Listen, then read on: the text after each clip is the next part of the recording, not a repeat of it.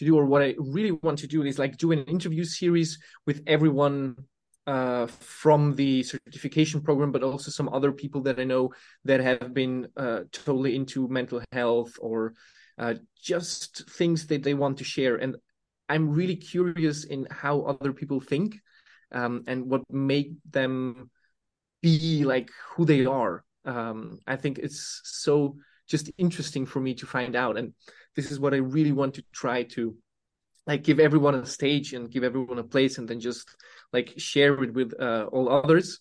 Uh, and I know so many are then trying to flip the script and then like start asking me questions. like I'm also talking all the time right now, but I would really actually love to get you to talk and just like give you this platform and um, just ask like questions what I find interesting or what I think that others Go might find interesting. so that uh, that would be it. I do my best. I think it will be it will be great. Uh, so I'm I'm really excited to do it. All right, so Brendan, very nice to have you here. I'm so glad that we could have this talk, and just uh, yeah, who are you, Brendan? Who are you? Who am I? So I'm a father to two girls. I'm happily married, one of these that's still happily married, and living in Norway, but originally from Ireland. So I spent half my life in Ireland and then took a summer holiday to Norway a long time ago. And so far, I'm still here. what made you stay? What made me stay was there was a girl uh, the fun thing is that uh, men usually say, "Was it a girl?" But women usually say, "Was it love?" so it was a girl, and it sort of just like happened gradually, and then I upgraded from that girl to another to another, and then I, I met my current wife, and we've been happily together now for 22 years. Wow, that's crazy. wow, that's, that sounds amazing. A great upgrade, by the way. Oh yes, when you find the best, you just gotta hold on to it, you know. Awesome. Awesome. So that was 22 years ago. And like before, did you travel a lot? Did you like go to other places or was Norway like something that you had a calling to go there? So I think um, I was in university in England, and then I met uh, that was when I met uh, this Norwegian girl, and I thought, yeah, I'll go to uh, I'll go to Norway on a trip and see what happens. And at that time, it's like one thing that's really fun in this transformation mastery in this group that we're in. Then I see a lot of younger people, younger guys in the group that I really like. Wow, that was the way I was. That was me like 20 years ago. That was me. Um, and it was, it's so much fun to see. I see the self doubt. I see uh, all of these questions that are popping up.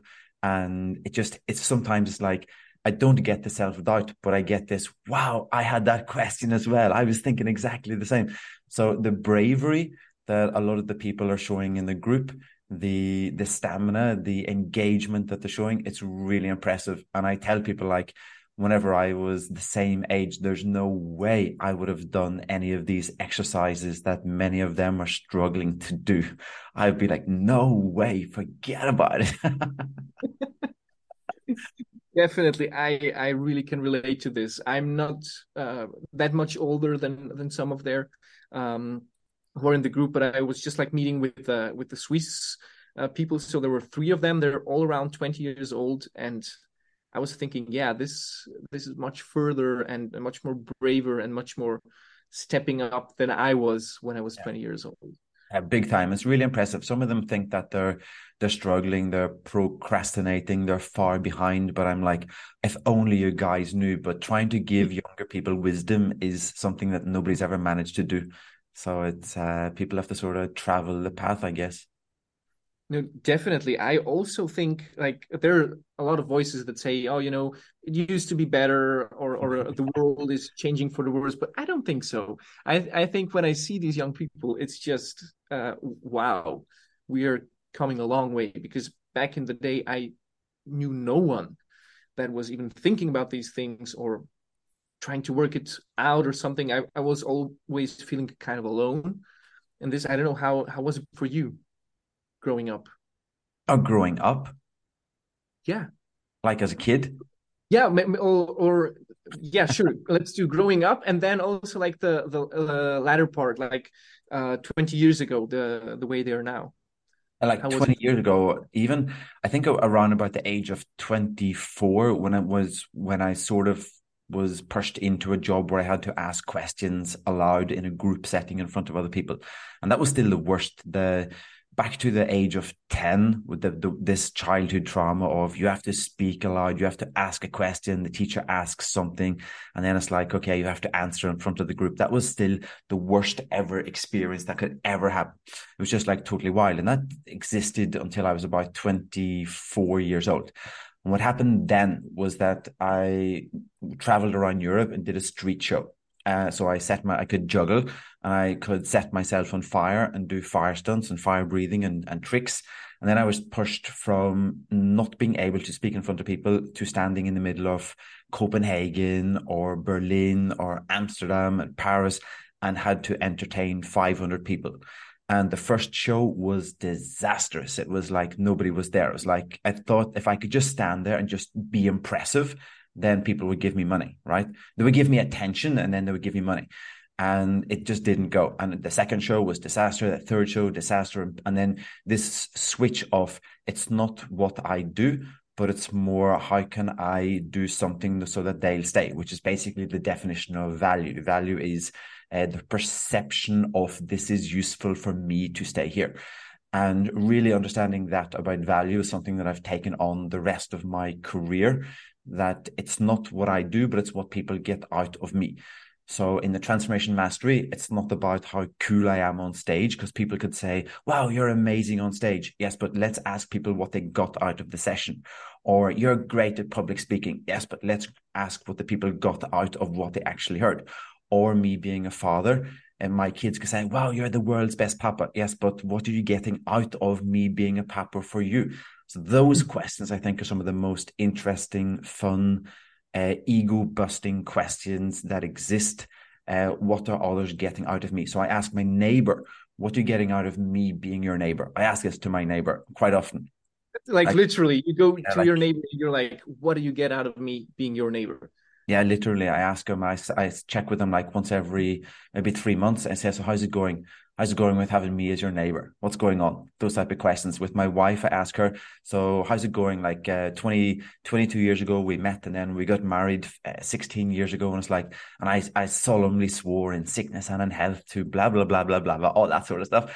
And then I, I do this like check because I think that a lot of people do this at work, right? They have these yearly talks with the boss or something, and the boss sits down. So, how can I help you? How, uh, how's it going? And I think that's something that we shouldn't be doing only if we're getting paid for. I think every parent should be doing it with their kids. Uh, and it should be that we're doing we're in this job to listen and make sure that the kids get value out of having us as parents. I think we should do it as partners, as boyfriends, as girlfriends, as husbands, as wives, as sons, as fathers, as aunts, as neighbors, everything, everybody around us. As a football trainer, I'm a football trainer, and I ask my kids, uh, not during, not in the training, because then I don't listen to them. But before training and after training, I really listen and say, "So, what are you guys getting out of this training?" I think this is one of the most one of the most underrated questions that we we don't ask enough. I don't think to the people around us that mean most to us. That was Definitely. really nicely put. yeah, I love this. I love this. I have high admiration for exactly what you are asking me. It's been also something that is on my mind like these last couple of years. And also this question of value. What's really value and how can I bring value to people? And uh, there's also like a lot of questions around marketing and around how do I even just present it? Because it could be like the same thing, but just in the way that is presented or it is offered um, and it's not maybe about me but about them or the other way around that it can really make a difference and um, obviously you seem to be a master in this so please teach us but i think that's a really nice point because uh, I know that you're a musician, right? And some musicians, especially like the the ones that are the world's best in what they do, right? Um, they go on to stage. Like let's say one of the world's best guitar players, like classical guitar players, they go on stage and they do their show, which they want perfection in basically what they do, right? But there's other artists that go on stage and they want the audience to leave having a fun evening. and therein lies the difference. So, and I think that's real fun uh, thing to do, and something that whenever we're involved in public speaking or transformation mastery or coaching, it's the second version of that. It's not let me try to be the best transformation mastery person on stage, but let me be the best version of me that I can help people leave with value. So this uh, this definition of value that I do I can't deliver value to people, but they can get value from having me around them. That's the sort of definition that I'm with at the moment in life. That's, that's great. I'll just uh, like hop onto that exactly what you said with the with the musicians. This is like the big issue with classical music uh, right now, and I'm trying to convey this uh, to other musicians as much as I can uh, it's really really hard because we grew up in this very weird society and i started a whole coaching brand that is just about that. Um, and i also interviewed a few people. I have a wonderful colleague in hamburg that i visited a couple of weeks ago who's doing exactly that. And um, she's just trying to to make people understand that this relationship between the audience um, and the artist can actually become a co-creation it doesn't have to be like the the barrier of the stage where you have the star and the rest is just like the footfolk uh, to be there for the star but we can actually create something together and I have had great inspiration also by the guided meditations from Julian, and this is something that I definitely want to do. Connect that with music. I've already done like before in this year a meditative a concert where people just like brought their yoga mats and just lay down and um, one can sit or, or lie down or walk around or whatever just not disturb the others and uh, just try to really um, ground oneself. And i really want to do this now also with guided meditations and learn how to uh, develop whole whole processes for this other type of connection not just the player being the star but actually uh, bringing it to other people. I think that's so really it, beautiful. I think that's one of the key things that also that we're encouraged in these transformation mastery events is that you are the star of the show. Every single person meeting up, you're the star of your own show, and it's also these uh, like people that meet up to a concert and they're going there and they're ready to dance. And if they're going to dance and if they're going to let themselves go a little bit and live into the the the atmosphere of the audience, you have exactly what you say. This co-creation of value. It's so nice. It's it's amazing, and also um, it's something that even starts here. Uh, I remember when we were talking uh, when we were presenting um, your techniques like before speaking and then how you touch everything and, and describe it and stuff like that. That's that's really great. And i know these techniques also from like uh, music um, what's it called? Uh, inner game preparations and so on. And then i told you about the spider who's in the furthest corner of the wall then if if the spider can understand me like if i'm so precise in speaking then everyone else also can. But there are also some other mental games that we could do especially in co-creation. Like um, i think there's like this sphere of influence that we have like the personal space. And oftentimes on stage this widens right? So you could technically bring in all the people that are in the room and create together use like this energy to create something for outside of the room. So mm. that, that's usually uh, anyone who's speaking on stage or or performing on stage or whatever they would like be in their own personal space and then performing for the people there. But you could just like embrace those people and perform for even outside. And this is just like a mental thing to yeah. help them co-create. It's really really strong. That was nice. I was on usually whenever i'm on stage i thank people as early as possible if they allow me to be me. So not every customer group that i have some people say hey can you tone it down a little bit? You don't have to be uh, and i'm like uh, okay i can do that. And then, and then I, in my head it's like uh, don't be authentic.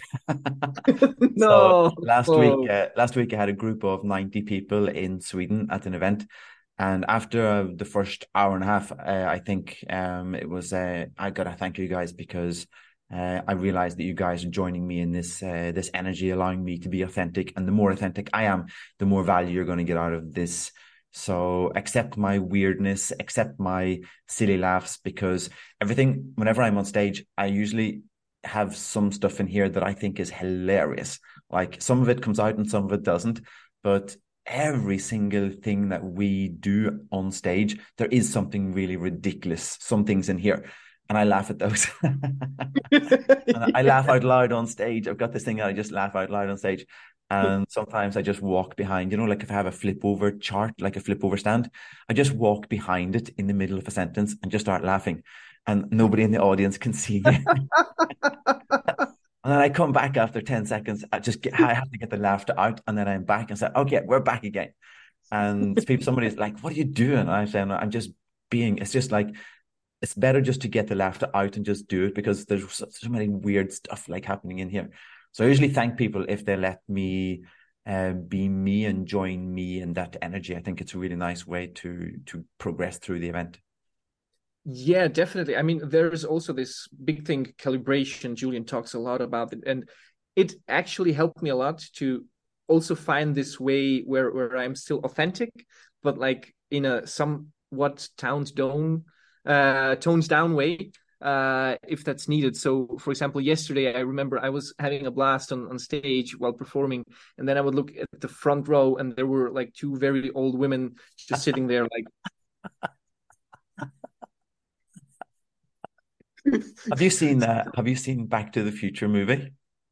Um, I I have I have yeah. It's so in the first Back to the Future movie, Marty goes back and he's in 1950s and he plays this rock music and he's down and the whole audience just stops. Oh yeah, yeah. And he keeps going and keeps going, keeps going, and he says, "Oh, sorry, you guys haven't heard this, but your kids are gonna love this." yeah. And it's like uh, he just lost it. He lost it totally. He was totally authentic, but he lost them. Well, yeah, and I think it, it is a lot of this sphere of influence. So when when you go these these first stages and people actually start to trust you, you have a lot of freedom to do like bad jokes and they will laugh. You have a lot of freedom to to do whatever you want, basically. But it's just like this process of them getting to know you and then going there and like I can feel also the energy, for example, in the room. But I'm sure when you start an event and there's just like something's off, and then the first joke doesn't land, or maybe something you say just doesn't arrive, and then you get into this space of this is a really weird energy. Yeah, jokes are jokes are scary. It's like we're not stand-up comedians and jokes are scary. Jokes are like it's a dodgy place. So I'm gonna have an event tomorrow. I'm traveling up north of Norway tomorrow and I've got an event for it's only 20 people, but it's about presentation skills, how to speak on stage, etc. And the rule with jokes is that the jokes have to go this way. So it's something that I find funny about me. That's the joke. That's the first joke. So never joke about anybody out there. Never joke about any group of people because somebody says, Hey, if you joke like about the French, right? It's like, Hey, I'm French. And then you're stuck straight away. yeah. I mean, to, today anyway, but like this self deprecating stuff, that's great. You just throw it on. totally. And uh, Usually, the, the, the way I start on stage is I just pretend that I'm in the middle of a sentence that I have already started 15 minutes ago. So I never walk onto stage and say, Hi, I'm Brendan, because like everybody knows who's coming on stage. So I just walk onto stage and just pretend I've started. It's the most easy, natural way. So you just walk, put the mic on and just walk on and say, So, hi, you guys, and uh, and then you start in the middle of a sentence. that that sounds so like, like how do you start a presentation? You don't. You just pretend you're already in the middle. Yeah, that's that's a nice one. That's a really nice one. The I, I think much like more. A, Hi, I'm Nenad, and I'm going to I'm going to plan some music for you tonight, and I'm going to be doing this, and I've had this experience, and I have this, and the audience be like, "Can't you just go? Can't you just play?" yeah, yeah, yeah, yeah. I I'm really much more structured, like the the way you just described me. But I hope I'm not as hopelessly boring as that was. No, I was really fascinated. Um, maybe you can also share a little bit of your experience, but just like the structure of it all reminded me so much of like ancient, um, it, like ancient plays, ancient literature, uh, music compositions that have been made in the Renaissance and Baroque music.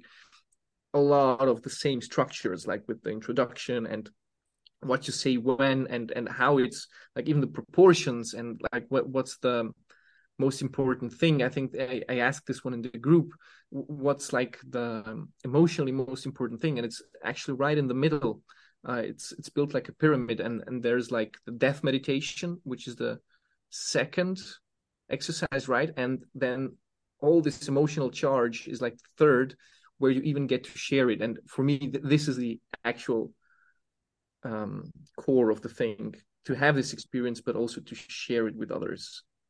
That's and and they put it in the middle, and then yeah. they said, yeah, it's because it works. And for me, it's really special because they used to do this 500 years ago and 2000 years ago. So it's not a new concept. It's really what works. Yeah. You know even in ireland we go into the confessions when we sit with the priest and we share everything. And after sharing with the priest you come out and the priest says yeah you have to say this and you have to say this for 10 minutes and you have to pray to god and you have to do this but after that you come people come out of confessions and it's like oh, I got a huge weight off my shoulders just because they were able to share something with another person. And that other person's job is just to be there and listen. That's it. And it's such a it is such a powerful exercise to have somebody just to listen, not to answer, but just listen. No, definitely. I mean, uh, I loved a priest who just brought this straight on. That's why we have one mouth and two ears. just shut up and listen. Yeah. or listen twice as much as you talk. So definitely, I um, I try to make it as a practice as much as I can, mm. and still, I like to talk a lot. I think those also... those guided meditations you ask at, at the start. Yeah, I was like, uh, okay, whatever. I can do this with people. I don't really believe in the letting go. Uh, I bought the Hawkins book, Letting Go, uh, and then I bought the Lester Levinson book, Happiness is Free, which is a freaking awesome book. And then I did the the the guided meditations for 50 days in a row, uh, at mi- minimum one per day. And after about 20 days, then I sort of realized the value of them. It was like then it was like, wow, that's how to that's how to follow the sensations. Before that, I was stuck at the feeling level. I was stuck at the the event level of things like trying to think of the event that happened. Uh, and then i was able to follow the sensations. And following the sensations then and just letting them go. It's not it's not uh, make them go and it's not force them go. It's not it's not even asking them to go. It's just letting them go uh, it took me about 20 days in a row to be able to experience that for the first time before that i was very skeptical but you were super fast like 20 days for this is really fast. Yeah, I, I mean, guess I don't know. there are but, uh, people who are really, really, you know, and especially smart people. This is what I've noticed. If you have smart people, it's so hard to teach them to let go because they're so skeptical of everything. So stupidity, stupidity is bliss. it is, it is, and I mean, you could call it stupidity, but it can also be substituted with bravery. So you could just like um well, in order to let go, you will have to let go of the skepticism or of the fear or whatever. but uh, just like give it a try. And uh, Julian said also that uh, yesterday when I asked like about the balance, what if someone says, "I really don't want to do the shh sound"? Uh, no, no, you should do it. Just give it a try and don't don't mess stuff up. Just don't. I had football training this morning uh, with a, a group of boys. The first session I had with this group of boys, and I said to them at the start, okay, there's just three rules, and the three rules are like, listen, learn. And I don't want you to go into this with a negative, but this is going to be one and a half hours. So just just decide from the start that you that you're going to like this because liking is a choice that you can make. So just go in and decide I'm to like this, and at the end, after one and a half hours, you don't even, you don't have to like it but then you make a decision not during the training. So just decide, I'm to like this training and then listen to everything that I say. I listen to you. If you speak, you listen to me. So if I speak, you listen. And then let's hope that we all learn something from this training. And I think that's something that is really nice about the transformation mastery events that if people are really open to liking and learning, then that's possibly then that they'll leave with better realizations than before they came in. That's the value, what they leave with that they didn't have whenever they came in. And that's always the question I think like it's really nice to ask. If somebody says to me, Hey Brendan, I'm going to have a presentation for work. Uh, could you help me? And the first question is always the same. It's so let's just jump to the end of your presentation. You've given the presentation. People are leaving the room with something that they didn't have before the event what are they leaving with? And then people are like, yeah, that's a good question. That's a tough one. I say, yeah, then I get that you need help. Then I'd really get it. yeah. No, definitely. And it's so easy to just like get stuck in the details and uh, what should I bring or how do I do this or did I did I speak loud enough or did I and it's it's really not about that. This is the second thing that I wanted to say before and, and I forgot. Uh, but basically I've seen so many musicians, but also normal people do extraordinary things without the proper technique or without the proper knowledge how to do it, but just because they wanted to. There, there was this wish to fulfill something that was constructive in, in any way, and then they just managed. Um, and I think if it's really like the deepest desire to help people who come to this event, yeah, I don't want to say you, you, you can do whatever, but I mean, if you really want to help, this will somehow find its way to them, um, and like just blossom in a very natural way. I think that's true. I think a smile goes a long way. People get the vibe of the smile and they realize that, oh, this person delivering the event likes this event as well. And uh, that's something that we forget sometimes. It's like uh, people ask me, have you got any tips for virtual presentations and giving a presentation to 100 people in Zoom? Have you got any tips? Yes. On your laptop, write a sign above your laptop, smile. yeah, that's a great one.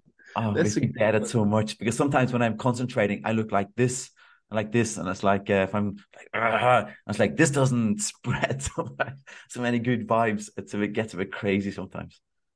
It's true. It's true. Like the and it's not about that. I, I really think it's it's not about trying to do it perfectly or, or then get caught up in the head and like if if the joke doesn't work or whatever um doesn't work just it's it's the continuous process also of letting go what you yeah. what you just but also listening but also it's it's a lot of things uh, and it's so easy to um fall off the track you can do it very quick, but you can also very quickly get back into it. Yeah. At least that's that's how I think.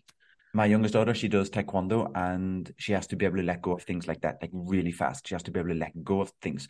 So we're using similar training then for mental training. Um, so I coached the Norwegian national team PlayStation football team, the ones that play the PlayStation FIFA game. Um, so okay. Yeah, I help them because something happens in the match and they have to let it go. They have to let it go as fast as possible. Norway's best table tennis player I work with, and he's got 10 seconds between the points to let go. 10 seconds. So even the pranic breathing of 6363, uh, he can possibly get 6-3 and then it's time for the next serve, right? So table tennis goes like really fast. And being able to let things go is one of the best techniques ever for people to perform at the high level. So if you're on stage, I guess, and you see somebody that doesn't look happy, but can you let it go? Or are you stuck trying to yeah. entertain that one person, even though 500 other people look like they're smiling? There's one person looking like this. I was like, that person. I was like, can you let it go? And that's one of the probably the biggest um, tip and help that I help people with mental training. How fast can they let go something that's got them stuck? And it's usually anger of something that happened in sport. So if my daughter gets a head kick, like and she gets kicked on the head, she has to let it go because if she if she doesn't let it go really quickly, she'll get another head kick inside three seconds. Definitely, such an amazing skill to be able to let go in the moment as fast as you created the thought. Uh, let it go. So, how did you go about letting go in general? Like, how did it help you? I can tell except, um, exactly for me, this year has been extremely transformative. It was just like a process of several years, and then these paths just exploding. But how was it for you? Like you mentioned, you were skeptical at first, but then you still gave it a try, and then day twenty. How long ago was that? Why did you try it at all? Um, So I've been doing a lot of mental training before, and what we used to do is go through the whole scale of emotion. So we'd ask people to create boredom and then let it go, and then create anger and then let it go, and then create joy and then let it go, and then create enthusiasm and let it go, and create orgasmic enthusiasm and then let it go, and then jump back again to boredom and let it go, and then joy and let it go, and anger and let it go. And the faster you can create, and then the faster you can let it go. So that's like an exercise we've been training a lot um, and we've also trained the the uh, just sit and don't create anything. So we've been training up to one hour, just sitting on a chair, not creating anything, just being. Okay. And isn't that um, just like fake emotions? Like you're not really experiencing them, but just oh, like no, really experience them. Really go all in and experience them. Hmm? But like, what would you say is the difference between this and acting? Oh, um, yeah, acting is trying to create something just for uh, pretending, I guess. But mm-hmm. I guess like a lot of actors do actually, but they they would actually think back I'm guessing now about actors. Okay, so I, I know that some actors think like, okay, so if they have to cry, then it's like think of something really sad. Okay, like think of something really sad that happened in in your life, and then bring that forward, and then you can get the emotion. But that's like a crutch. That's like a little crutch that you yeah. possibly have to use, right? But can't you just create it without having to look for something sad or something? So can how can we play along these emotions? And that's that's at the start it's a really difficult tough exercise to do and then it just gets mm-hmm. faster and faster and faster. And this is um, in athletics or in sports this is what we try to do. We create something and then we let it go and then we create something and then we let it go. But it's the it's almost this sensation that we're trying to create without the previous thought that we had before even though in acting i've heard that many actors do that. But i haven't really worked with many actors but it would be cool to ask them that question if they need if they need something sad before to be sad now or can they just create sadness? I think it depends also on, on different schools. Uh, for musicians it's also very similar uh, because a lot of them have to create these emotions. So there's basically two theories. One theory is you have to feel the emotion otherwise the audience will not feel it and then you just botch the performance. And the other uh, theory is you don't have to feel it you just have to pretend like you look like you are feeling it. Right? so uh, there that sounds more like the porn industry to be honest. Got me there. Uh, so oh baby oh baby. It's so good. High quality stuff really. Um, it's amazing. It's it's soul touching almost. Uh, but just to see these uh, i think they're masters in both fields right? And and you have like this one field where for me personally i always try to do it like super authentic and also learn with changing emotions super fast. But there is also the other part of still having to be in control of your body. So let's say i need to play something that is really angry i still have to regain control and the exact tension of my muscles that I need to use. So I would have to redistribute this tension, for example, in other parts of my body that are not as affected um, by the playing or, or vice versa, uh, that are not affecting my playing.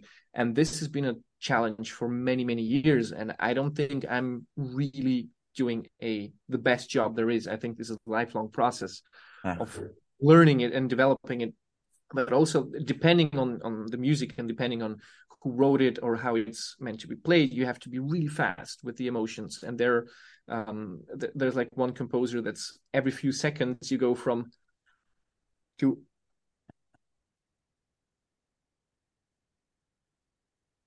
and you just have to do it all right? Uh, like in between. And he's the one that says if you don't feel it can't do it uh, then you're not doing it right. So there's a lot of that training inside. And i was always wondering um I, I never had like this picture in the back of my head as, as you say or something that i need to think about. But also there's like research that shows whenever you get into an emotional state you remember the things from that emotional state much more clear so like if i get into the angry state i will remember also all the times much easier when i got angry but I don't necessarily need the anger to to like go into. So I'm really curious how you how you did it with the. I, I used to be exactly that. I used to think back to like family members who have died to create sadness, um, and then it's also with the guided meditation that I can feel mm-hmm. sadness, but it's not as a sensation, but it's not linked up to something. I don't know how that happened. I'm also curious because I don't know, but I can feel the sensations without the event attached to the sensation. And that happened. And I think it's pretty awesome because then it's like, wow, there was a sensation. I think that's a sadness sensation. That's fun. That's like, uh, and then it's like following the sensations. But it used to be at the start, I was like, oh, that's probably that one from that person, or that's probably because that person did that, or it's because this happened. And that was uh, at the very start that happened. So it is it is real fun. Another thing I'm thinking about is um the MMA, the Brazilian Jiu Jitsu, the best in the world their job is to basically stay right here and now, no matter what happens. And they're getting like punched, like punched nonstop in the head. And they say themselves, oh, if I create anger, then I lose. Then I lose the fight. So my job is not to create anger because if I create anger, I'm not here, right here, right now. I'm in the past. And if they go, if they get me there, if the opponent gets me there, then they get me in a headlock and I'm lost. I think that that's freaking awesome. They're like mental monsters, those guys. that sounds like it. That definitely sounds like it. Imagine people punching you nonstop in the head, like nonstop, and I would not have a good time. I, I don't think I'm cut out for it. Not me either. I get angry. I get angry. One punch, the threat of a punch, and I'm like, no, stop. It's like, uh, but yeah, those Brazilian jiu-jitsu have so control. That's why usually they're the people that usually end up in fewest fights because mm-hmm. they're full, their full control over their emotions and sensations are totally in control. They've got total control over all of these sensations, whereas somebody who's not with, with the sensations and then it comes up and suddenly they're fighting but the best in Brazilian Jiu Jitsu actually don't have these anger sensations. They've let them go through the training. So a lot of those experts say, "No, I'm never in a fight outside of the competition. I'm never in a fight. I'm I avoid fights actually because they have no sensations of bubbling inside. It's pretty awesome." It, it sounds also like the the Eastern philosophies um, of martial arts, just like be like water. Exactly. Yes. Be like water, my friend. no, I, I really love this. Um, I also uh, talked to a friend a lot who wasn't like water and he, he got some really bad injuries. Um, and we talked a lot about that. And uh, he told me that I think there's also like um, from the, I don't know how they call the sermon in English, uh, like the super, super um, famous sermon by Jesus where he's talking about the grass uh, and the, and the flowers and the birds and how it's all soft and uh, really just uh, be like the grass, be like the flowers. Don't be uh, don't be the tree that tries to stand against everything and then just breaks and and and whatever. But just like. But at the same time, it's life is so much fun when we ever when we have bubbling sensations as well. I mean, that's something that I wish I could also share in the group.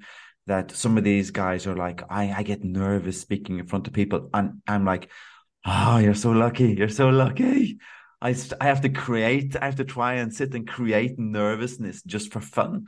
And some of them get like stage fright or they feel this resistance recording themselves like this, just be just recording with a telephone. They get resistance. And I'm like, you're so you're so lucky. Oh my god. you're doing it just by yourself. Oh, you're so lucky. So uh, they don't appreciate the actual nerves that they're creating. I I wouldn't appreciate them either, to be honest.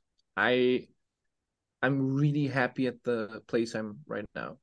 Basically, I still do get triggered uh, from very weird things. What triggers you?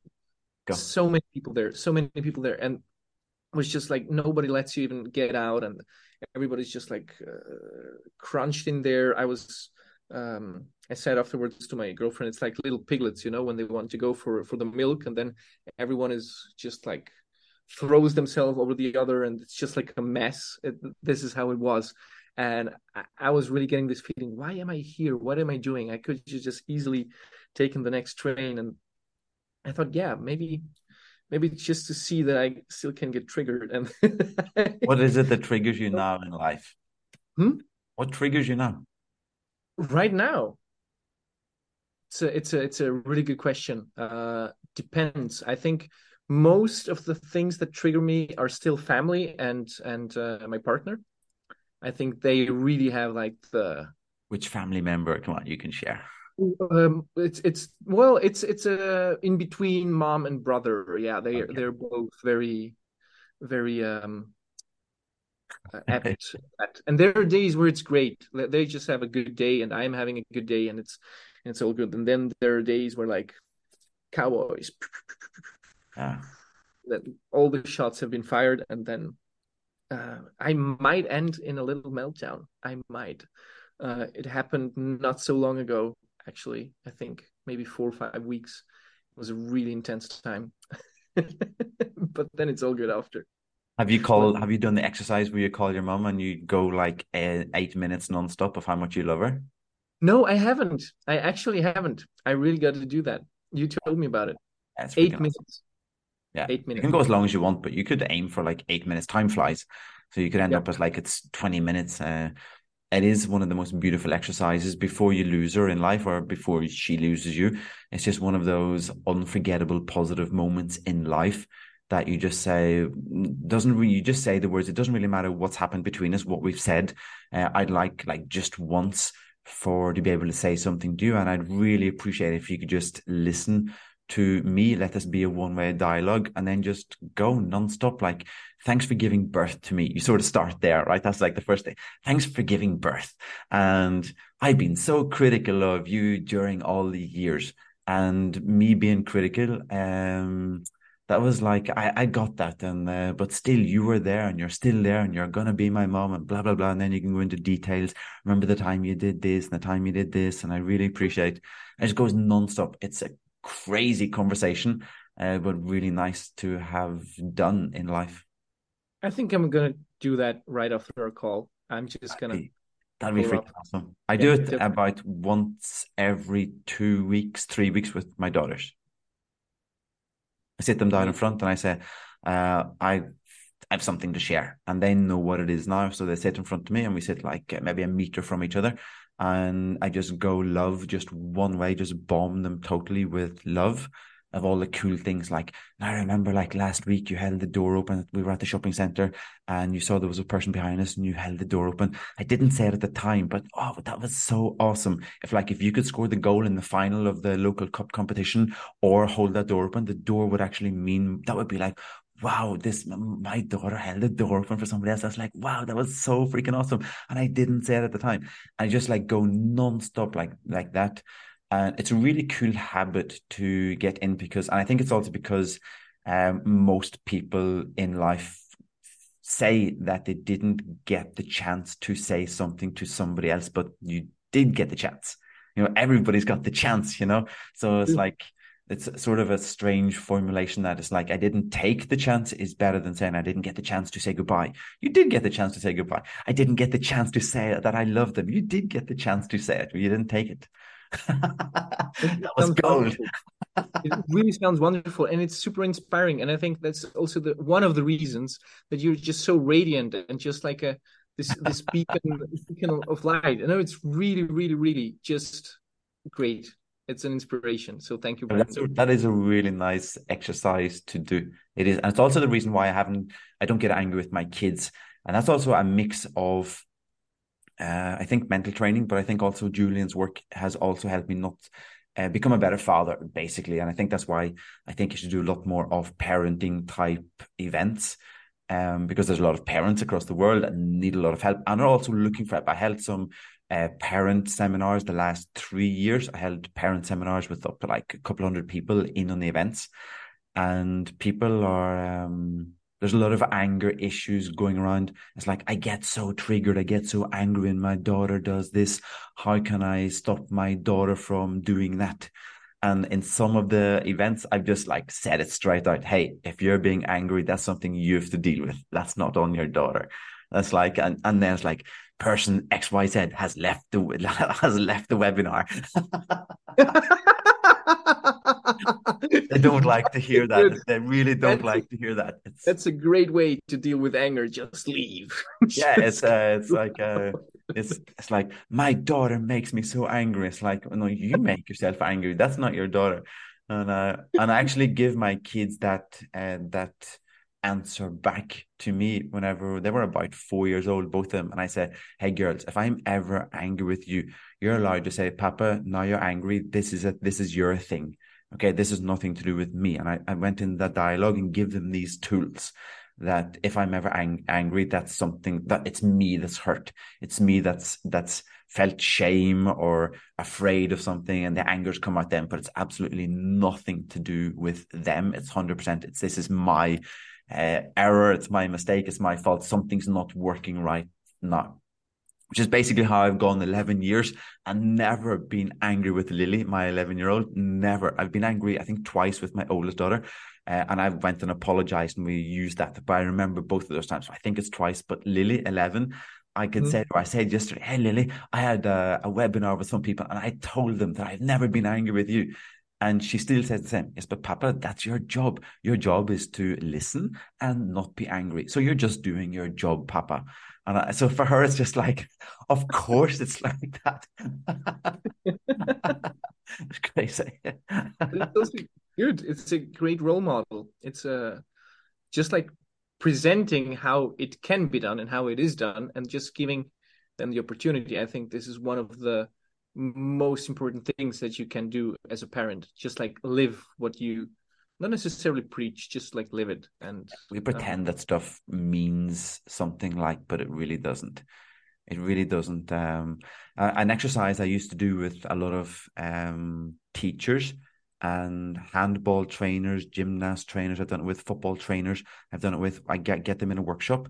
Maybe there's 20 trainers in a workshop and i give them all pen and paper and they all start the sentence uh, I was the world's best trainer because, and I said, okay, in 25 years' time, you're on the street in Oslo and you meet one of the players that you were a football trainer 25 years ago. They turn to you and they say, You were the world's best football trainer because write down what they say. And nobody ever, the football trainers never write because you showed me football tricks they don't write that, you know, and they write things like because you listened, because you saw me as a person, because you met you you talked to me every training. Those are the type of things that they write.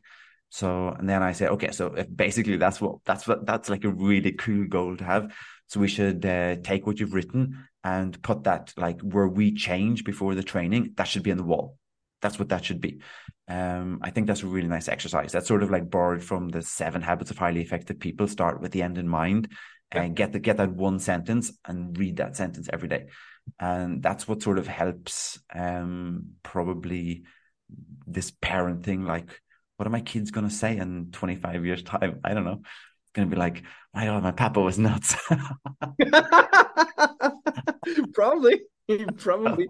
But i think you know i don't know as long as it's good nuts then it's okay. Awesome. So how about you? Like do you get triggered uh, I get triggered. Um, I the the most recent thing that I've used the guided meditations was people speaking against me like suddenly in workshops or events. So if somebody shouts something out, like like a typical heckler that you would call them at a, at a comedy show, yeah. but in my events, somebody would totally like maybe they've kept it in, they've kept it in, they've kept it in, and then it comes out. And the way they say it is sort of like not the most controlled manner that they say it in. Uh, that and they would sort of argue against me, like, no, what you said there was totally wrong, or that was a. And then before, I used to feel these bubbling sensations like but it's just my ego being attacked right and that was what was the most recent thing that i managed to let go of because that happened like two weeks ago three weeks ago the west coast of norway then there was somebody did this. They shouted out in the room i totally disagree with what you just said. No that's wrong. That is totally wrong. What you just said no i totally disagree. And i felt this total calmness falling over me. And I my body automatically went into a six three six three type pranic breathing while yeah while they were complaining. And i was like just like breathing it in. I just felt like and as soon as they were finished i went wow thanks thanks for that uh, comment that was a pretty brave thing to do uh, that you were able to interrupt me and just come with all of that that was uh, it was pretty cool. That was uh, that was that was fun to receive those ideas from you. And I walked up and thanked them and gave them a little fist bump. Thanks for thanks for that. Let's take let's take a, apart what you've just said. Let's discuss mm-hmm. that. And then we discussed it in a really cool way. And that was that was probably the most recent thing that I would have said. This triggers me. But then the latest test I passed. nice. Nice one. And you did inspire me to pass a very similar test. So thanks for that. Uh, but the other part would be also super interesting for me. You said then you discussed it in a really cool way. Like, what's a cool way to discuss it? Because um, I have something also from back in the day that was 10 years ago. Um, and there were actually two things that I learned in a seminar um, that I did at that time that I did not know how super important they were. But one of them was mindfulness meditation that I did at the time. Uh, and I did not get that it was letting go. It was also not con- um, made with uh, pranic breathing 6363. It was more of just like lying down and then just noticing the emotions uh, in the body, the sensations, not the emotions, but just like go back to the place and then, right, uh, not label them. That's, that was also a big one. But just like, and then I felt these colors, and and I remember doing this exercise, and then I noticed something in my back changed, and I felt free, you know. And uh. then I was like, have I been carrying this for all these years? And I was, and but then I forgot about it. I mean, I did it, and then I did it a couple of times, but then it was like good, and I never came into that, and the second was uh, relating to each other. So the second was, I think they put on two people on the stage, um, like someone who was, I think, for sex before marriage, and the other person was against sex before marriage. And then they let him fight it out, but with the rule that whenever person A would speak, person B would have to repeat what person A said in their own words and then ask, Did I understand you? Yeah. they had to create, so they were forced to create an understanding, and it was beautiful just witnessing what was happening there. It was really, really, really amazing. And it's something that fascinates me until today. So please tell me about your. That's like habit number five. You know, habit number five in yeah. 7 mm-hmm. habits is seek first to understand then be understood. I mean like if if we want to ever save the world that's the one rule. That's it. That's it. It's like habit number five. You got it. Seek first first your job first is to understand that person and then then be understood. I think that's like the most amazing uh, of those habits of all of those. But uh, back to your question. So it's basically uh, I don't think that we ask enough questions that start with the quest, the best question word for me, which is how. How. How. That for me, that's the most beautiful. We we don't ask that enough. So how do you think it should have? How do you think I should have communicated that? How do you think it should have been? So uh, how would it look like for you? A better argument uh, that I'd put forward. So when whenever you ask the question how, then you jump into the other person's head, right? So it's like this, it's an open question, but I think it's they've got the open questions of what, where, how, who, when, which. Uh, and for me, the most beautiful question is how. So I could go through a day and I try to ask like about 50 how questions to people that I meet. Um, everything from how are you and uh, how's it going to go today and uh, how do you think I'd like my coffee if I order a coffee in the shop? How do you think I'd like my coffee? And with the right energy and the right smile, can I get start up a conversation? So I think that asking how is one of the best exercises to do to learn how to jump into other people's head and seek first to understand, then be understood. And isn't it also like a little bit of a responsibility thing? Like if you ask someone how, you're giving them responsibility to work for the answer, right? Exactly. Yeah. That's a really so, good that's a really good point. You are like creating this shared I, I won't call it burden, but it's just like a shared workload or a shared um, because what I would notice with let's call them hecklers or uh, people who criticize a lot that they very seldomly will have an answer to how. Yeah. don't like the stuff, but they don't want to propose solutions. So you just asking how is somewhat of a very disarming thing. Uh, yeah. But since you said that you have this uh, great conversation afterwards, I would really just like to know like how did it go because this is um, this is great stuff. Also, I like the the how. Do I yeah, like my coffee? I I, I think um, trying to be authentic and figure out what just happened mm-hmm. in the communication, I think is a real, but that has to be authentic as well. So it's like you could say, "How do you think it? How do you think it could have been?" You know, that would be like too aggressive. You know, so it's this really good, like a true, authentic. How should I have said what I'm trying to communicate so that we could?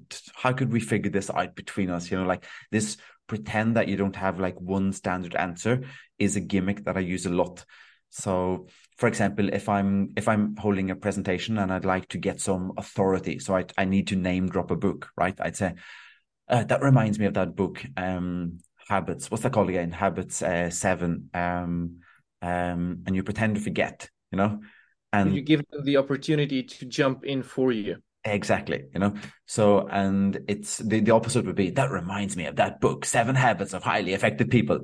And a lot of the audience, especially in Norway, a lot of the audience would be like, "Who does this guy think he is? He knows. Who does he think? He, does he think he knows everything?" So, one of the best gimmicks that I do on stage is I pretend to dumb myself down a little bit and be a little bit more forgetful and that's how I start get into these good conversations because I also have this um, this idea that the person that said something to me in an argumentative type manner didn't formulate exactly the what was inside their head but it's been bubbling for three minutes they haven't been on transformation mastery they haven't been on letting go and guided meditations so it's finally risen up and they've lost control want to come out like a volcano and i should give them a little bit of slack that what came out of their mouths wasn't the best version that could have come out Nice. really? That's some really good stuff right there. Yeah, it's gold. yeah, no, yeah, you're true. It's it's gold. gold. but uh, it's also this uh, this question how you know it's like um getting back to the idea that people in like young people in the transformation mastery what i like to do with them is take them uh, on an imaginary uh, journey into the future. So they're they're 20 years in the future, okay, 10 years in the future, and every single problem that they ask, we jump into the future, and now we're in the future 10 years, and we reverse the question because they have figured it out. So it's like mm. the question is, how am I going to be good enough to deliver this event? How am I going to be good enough to speak in front of 20 people? I said, well, come with me on a little journey. We jump into the future. It's 10 years in the future. You've delivered a lot of events. How the heck did you deliver them? And we're looking back from the future again with this question: How did you deliver it? And from for every team that I work with, like te- proper teams, not gangs or groups, but proper teams, that's an exercise I do with every every team. It's basically any problem that pops up we have to ask the question okay so we're five years in the future. How the heck did we solve that problem? Because we have solved it. Like any problem that we have in life it's solved in five years right so it's like how did we how did we solve it i have no idea but we did we did solve it in five years so how the heck did we solve it and then it gets to more like uh the answers there we just have to sort of discover what the answer is this is really really really powerful stuff really powerful stuff. I'm gonna go. I'm gonna go use it for everything. It's, it's gonna be like magic. it's a if it if a team gets to use that question, it's so powerful because then they sit and it, but it has to be a. It can't be like a person abusing it. So it has to be like a proper, authentic, relatable, relevant type question. Okay, so this is a problem that we have right now. Like, uh, how can we get our product onto the market? We haven't got enough time to get our product onto the market. Okay, but we're three years in the future. We did get it on the market. How the heck did we get it onto the market? And I think that jumping into the future is the question that also that uh, that was going through my head last night on the event, the Zoom call we had last night, people asking, "What about this?" and "What about this?" And my head's going, "Yeah, but you have solved that. You've already solved this in the future. You know, in an alternative timeline, an alternative universe, you've already delivered these events. How the heck did you do it?" nice.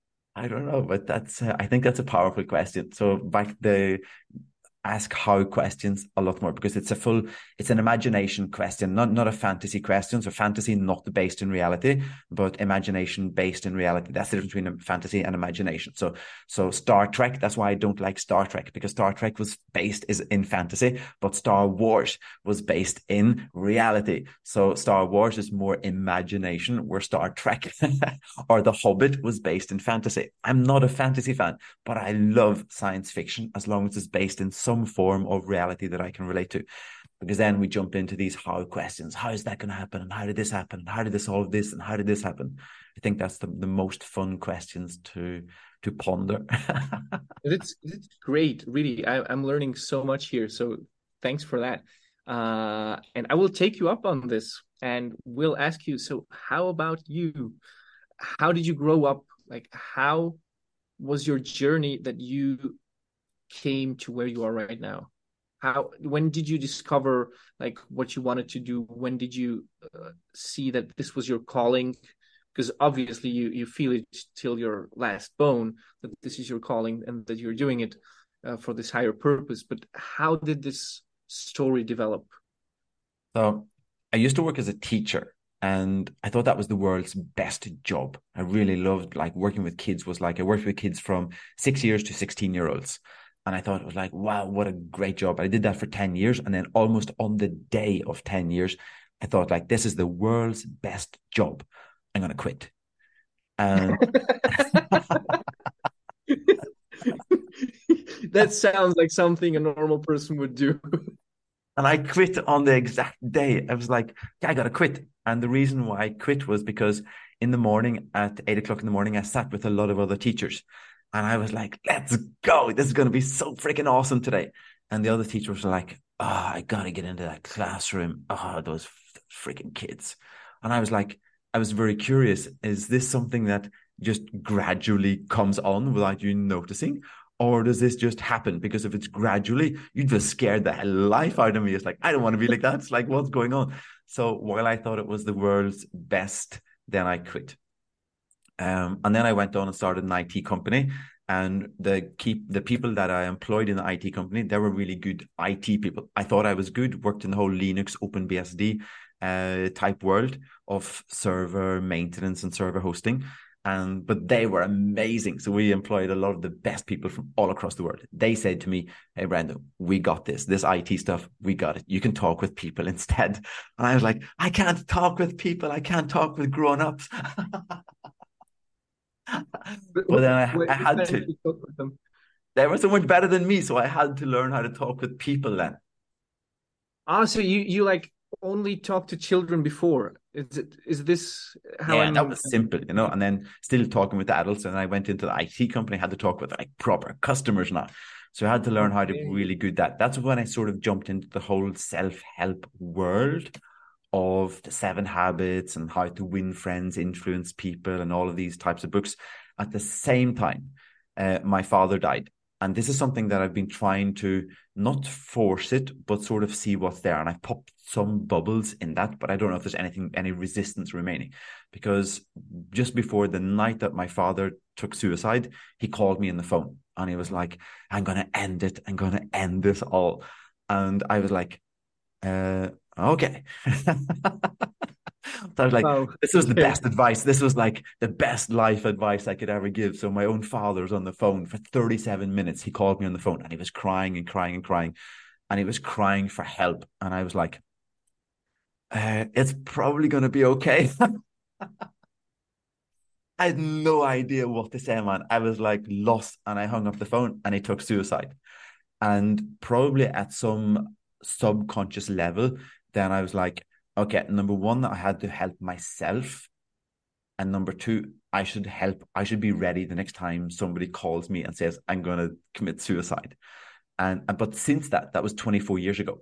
I'm 48 now, but 24 years ago, I've been on this journey of number one, how can I accept myself and take responsibility for every single thing that happens in here? So this idea of you can't offend me, you can't hurt me, you can't make me angry, I follow 100%. I make myself angry, I make myself offended, I make myself happy, I make myself sad. 100% responsibility. That's a whole different story that I learned from the warriors down in Tanzania. That's a whole different story. yeah.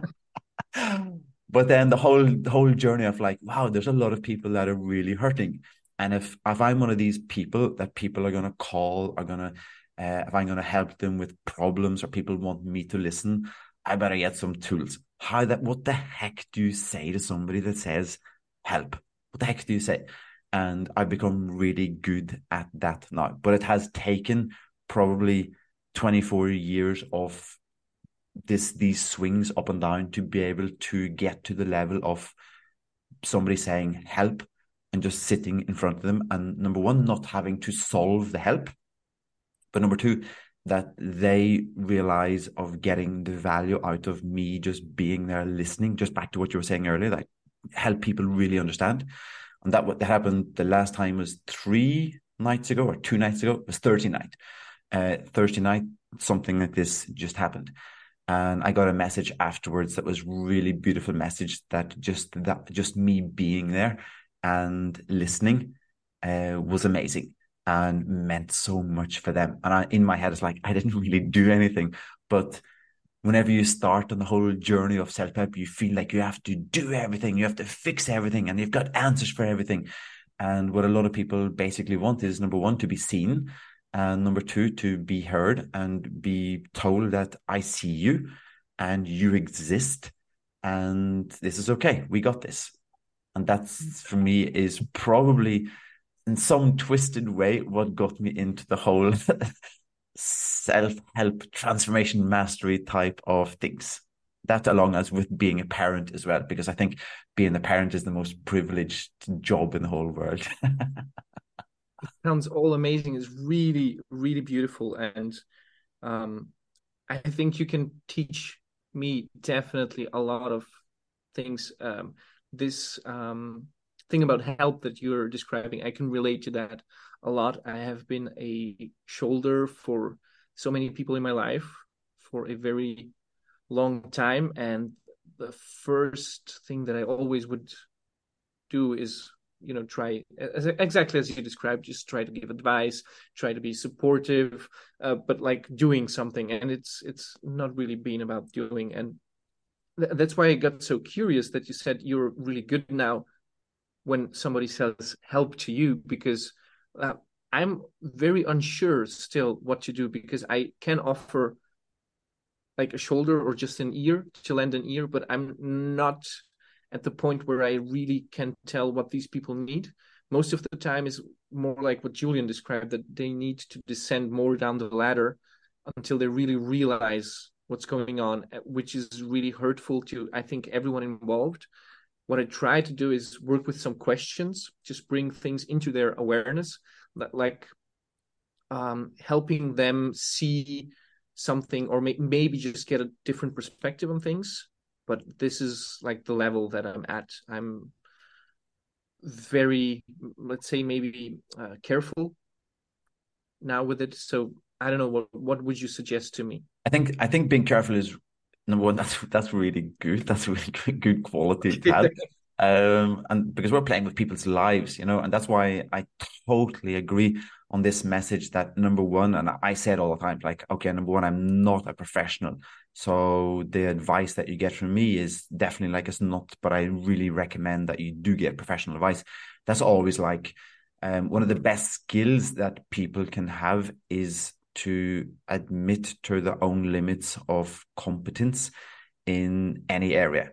Um, because you have the Deming Kruger, the Deming Kruger, the Deaning Kruger, the what's it called? The uh, Deming Kruger, the Deaning Kruger, Dunning Kruger. Uh, oh, what's the name of it? The, the I forgot. I'm not familiar with. The Deming Kruger, the Deming Kruger, and Dunning Kruger. It's something Kruger. It's this. You you spend You're doing this, this this uh, this thing on me, but it's fine. so you spend half an hour reading something and you you think, oh, this is easy. I'm an expert. Mm-hmm. and then over the next 20 years you learn that you know nothing yeah it's that's it's the journey this experience uh, for me I, I don't really and and when i see like you or when i see others that are um, really confident in, in what they do and, and also competent um, i'm asking myself like how do you do it because i really don't feel confident in giving the proper advice. Like i talked to a coach about systemic coaching where it's um, more about like letting the person choose whatever they want to change or or uh, however because just like somebody from from outside changing something doesn't see the whole picture and can make or break like the whole thing without really understanding what's what's behind and i have so much respect for that. And i also have learned to not follow advice from people from outside. This was a big one for me just to admit to myself that i do know myself the best. And um, even with professionals it's been really hard. Like when i broke my hand um, a couple of weeks ago i went into the hospital and they, they were giving me like do this don't do this. And that was like i already broke another hand like two years ago. I do know what to do. Do not like they wanted to to take off my glove you know by hand. And i was like just please bring me a scissor so i can cut out, out uh, let's let's just just cut it up. You know don't don't try to pull it up because um here i had to have a uh, surgery an operation where they uh, fixed the bone back.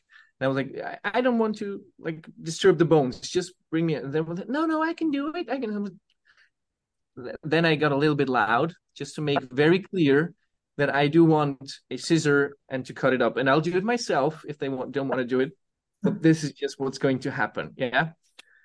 So even with with um, seasoned professionals, it's been my personal understanding that when, when there's like this place of connection to oneself, um, I really can tell what's good for me and what it isn't. But there, there's there there's a difference there. There's a difference between some people that like number one, um, people don't have to hit rock bottom before they need help. Otherwise, I I, I didn't hit rock bottom. Okay, I got to like quite a low state, but I didn't get anywhere close to depression. Definitely not clinical depression. I didn't get to anywhere close to apathy, but I was in uh, in anger and jealousy, definitely around that um, for quite a while. I, I, actually went to a psychologist and a, a, professional who writes in the national newspaper quite a lot, and this psychologist actually fell asleep while I was saying, I need help, I need help. Oh, and uh, the psychologist fell asleep. I had to awaken. no. I had to go over and say, Hey, hey, waking up. I was like, Yes, yes, yes, yes, yes, keep going. What does it do to you? Oh my god. I oh, can't oh, even it gave me a story. It gave me a cool story to tell. That was I thought it was pretty cool. Like everything that happens in life is basically a story. There's a there's a guy that I, a famous Hollywood actor that I was with a couple of years ago, and we were sitting in a restaurant, and and we actually went home to his place, like really cool actor guy, and he's like, Brendan, we're all just a bunch of fucking stories. We're just a bunch of fucking stories. That's all we fucking are. We're just fucking stories. Give me a bunch of fucking stories. And it was like, uh, I sort of like, it's true. Like we're just all of these bunch of stories and the sad stories and the cool stories, the funny stories, the sad stories, that sort of makes it all a bit cool. But the people that ask for advice, there's two different groups. There's the ones that are sinking in the water, and the ones that are sinking in the water, they don't need the. So, what do you think we should do right now? What do you think would be the right thing? To, and they're like, I'm sinking. I can't swim. Yes, and I heard Brendan saying that how was a really good question. So, how would you learn to swim? And if you jump five years in the future, you've learned how to swim. So, how do you get out of your situation right now? And they're just sinking under the water. yeah, that's that's not the that's not the best advice. So, those people need very specific advice first before they can figure stuff out for themselves. And being able to differentiate as as fast as possible which type of person is this in front of me right now is a nice skill to have. Is this a person where you can just be total okay i think that you're one of the people right now that needs specific help to get back on track. And that specific help can be as simple as uh, how's sleeping going? And they say, I'm not sleeping very well. Okay. And what about drinking water? Now I drink like two cups of coffee a day and maybe that's it. I say, and what about eating? How are you eating? And then we find out that sleeping, water and eating, that they're not giving the body the basic needs, you know? Uh, and when people are like in a really low place, they forget to look after themselves. They really forget this. That's why they don't look so well and say, Oh, you don't look so well. No, I've got this shit going on in my life. I'm not. so, some of the most basic advice is okay, so let's try and get into a proper sleeping routine. And maybe I'll even buy them a sleeping mask. So, I'm a big believer. I love sleeping masks. I adore sleeping masks. Oh my God, I love sleeping masks. The best sleeping masks in the whole world. Oh my God. I've got my sleeping mask is amazing. And training the brain to go to sleep like inside 10 seconds. So whenever I get onto a plane, pull down the sleeping mask, 10 seconds, I'm gone. Like anywhere, if I pull down my mask, I'm gone. So been able to learn to sleep really fast and then been able to drink enough water and then have a balanced diet. That's sort of like this the most specific help. And then once we get people onto that track, then they're more open to more specific advice. And then we jump over to the other part. So how do you think we should solve this situation? But being able to differentiate between those two different types of situations is one of it's a really nice skill to be able to and also at the same time um be open of the limits of i'm not a professional uh, medical expert but i'm i can help you get back on track. I think that's really nice. Awesome. Awesome. I i, I really am very amazed also about the sleeping thing because this is something that i've been uh, well, let's not say struggling with, but since I was a little baby, I just needed a long time to sleep, except for power naps. I can do those super quick, like when it's during the morning, uh, in between my practicing routines, I would just like lie down on the sofa and then I'm gone in like two minutes. But this is only at that time, also after lunch, to be honest. But otherwise, I, I might need uh, quite a long time to fall asleep or not sleep at all, um, depending on it. I think it's a uh, real blessing to be able to fall asleep really fast. So I'm like 10 seconds and I'm gone. I can even drink like a cup of coffee, like uh, like an espresso, double espresso, half an hour before I, I sleep and pull down my sleeping mask. It's a Manta sleep I, I mask. Need to do a three. There's a lot of jealousy coming up right now, you know. but I think it is a superpower. It is one of my superpowers. Whenever I list up my superpowers, uh, that that is all. That is always one of my superpowers that I can fall asleep really quickly. So often in the middle of a sentence, uh, on purpose, I can just like talk and like and I'm gone. Uh, I think it's I think it's a real superpower. But at the same time, if there's a lot of shit bothering me in life, then I have to let it go. And if I can't let it go, that could affect that. So maybe I'd mm-hmm. use like 20 seconds to fall asleep because then I'd use 10 seconds of this thing going on. Yeah, yeah. And about the letting go, how did you actually come across Julien's stuff or why did you even decide to join this group? I mean, you don't like really need it. You don't need uh this kind of education. This sounds more like um, some kind of en enrichment for you, or just get in touch with other people. But why? How? Yeah. And that's yeah, there you go. that's a good question, and um, I think about. I don't really know, but I'd say about seven years ago, then I saw some of Julien's content because I was delivering communication courses.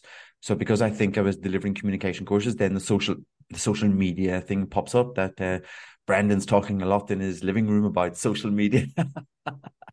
let's give him some let's give him some communication on uh, social media. And that's probably where some of Julien's content popped up through the whole communication thing. So I checked out his high vibe communication course, which is freaking awesome for the value again. Uh, it it is expensive but the value that that people or I can get got out of the high vibe communication program was I think amazing. Um, and then it was like in the loop for Julien. And then I saw it's like, okay, so here's the coach thing. And then I was more intrigued um about like, okay, I wonder what type of program this is. And then I saw the cost of the program and I thought like, well, that's freaking expensive. Uh, mm-hmm. This would be like, and I thought like Julien seemed like a really cool guy. I'd heard like on podcasts and different things, the whole high vibe communication was in Zoom calls and the high vibe communication thing. And I thought like, what type of program could he deliver? And I was very skeptical. So I paid the fee for the program based on a healthy, really healthy dose of skepticism. This can't be that good of a program, but the cost of it is freaking insane. It's like it's really expensive. And mm-hmm. having gone through the program now, I think he could have easily, for the value that that all of us are getting out of it, he could have doubled the actual price of that course because I don't think again that everybody realizes that the actual he's fast tracking everybody.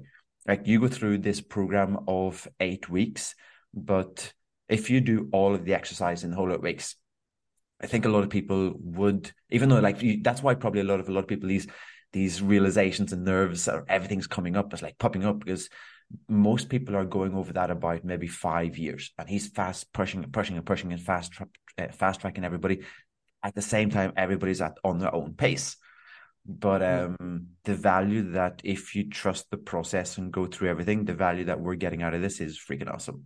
And that's sort of once I was on it and got past that uh, skeptical view on everything. And that's why whenever I talk to Julien, it's like, wow, this is freaking amazing. This is like yeah. so freaking awesome. And everybody's like, they're sending in these questions into the group and stuff. And it's like every answer should on or every other answer should be do do a release, do a release, go do a guided meditation. Just go freaking do a guided freaking meditation. It's like, I'm afraid, I'm nervous. Go do a meditation. I don't know if I'd be able to speak in front of people. Go do a meditation. I can't talk about a random object for four minutes. Go do a meditation. It's like, what the heck's going on? And he's given us so many uh, cool answers uh, to questions that we didn't even realize that we had. And I think that's uh, that's what's kept me intrigued uh, throughout the whole thing.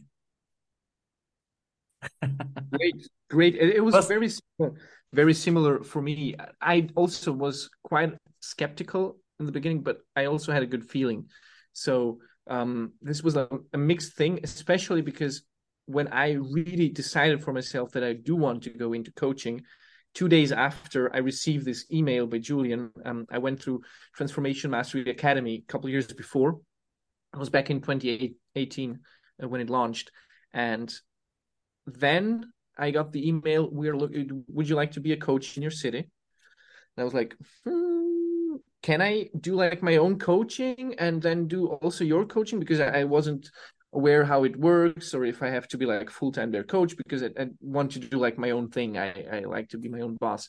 And then they just called me up and then I was like, oh yeah, that's expensive. But I the other course was also expensive and it was great. And I know that he has like this awesome business and that everything is just like working let's not say flawlessly but they really figured it out and they're doing a great job and it's like the top of the top uh, it's not i've done a lot of also self-help stuff looked at people but there's so many i won't say faking it but they talk something or preach it but they don't live it hmm. and with julien it's definitely it's never been the case um, and i could i could see that. And i just say said what the hell? Let's do it. And then i did it and then uh, it just got better and better and better. And right now i also agree like the value uh, that's even gotten out just right now it's so much higher.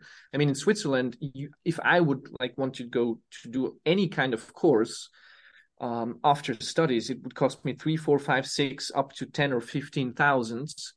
And these would not be like real professionals doing it in the real world, but mostly, I don't want to throw shade, but most of them are failed people who didn't do it in the real world, but found an academic position and are doing it there to teach other people how to fail, which I didn't want to do.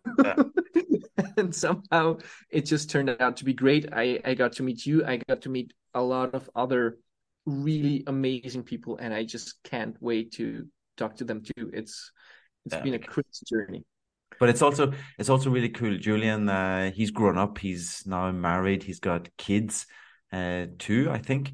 Um, yeah. yeah. So he's a father now with kids, and he seems like a really cool, kind person. He has got the business, the whole business thing behind him. He's got like Team Julien behind him. Um, and he's got Buddy, which is sort of designed the whole program and everything. But I think the the the real true kindness that we see on the Zoom calls is really nice.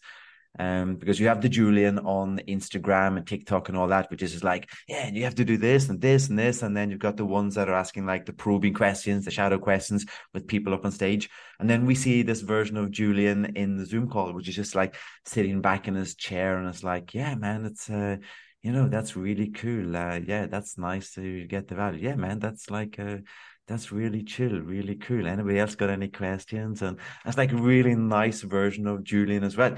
And we're getting to see that authentic type. So if it was somebody that was like, we came into a Zoom room, it's like, you got to do this, and you got to get sales, and you got to get this. Then I think uh, I would like, I'm out here. See you guys. I'm gone. Oh. no, that, it also wouldn't be my type of thing. And it's really, really my thing. Like I feel very comfortable in this surrounding. Um, also what very impressed me uh, what impressed me very much was his charisma. When i saw a live event it was back in 2018 i think.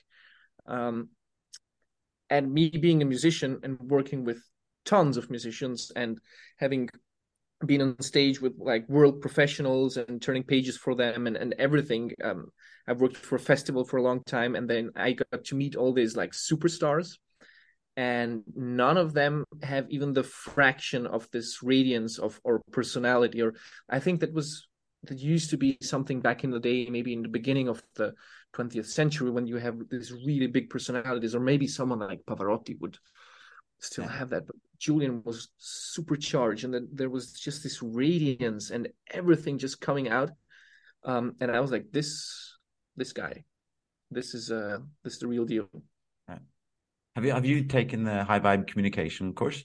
I yeah, I actually when I enrolled, I got access to it. I wanted to do it, uh, and then I got access to it, and then I went through the whole course before we even started.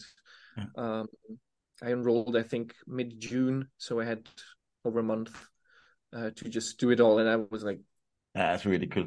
But um, everything. the eye gazing, which is also in the Transformation Mastery live event, have you done this with people in real life?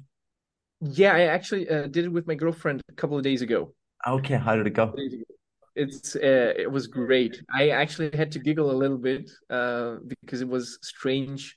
Like after two or three minutes, some somewhat I intensified, uh, but after that was was um. She, you felt she saw something, or? No, no, no. I I think it was the um.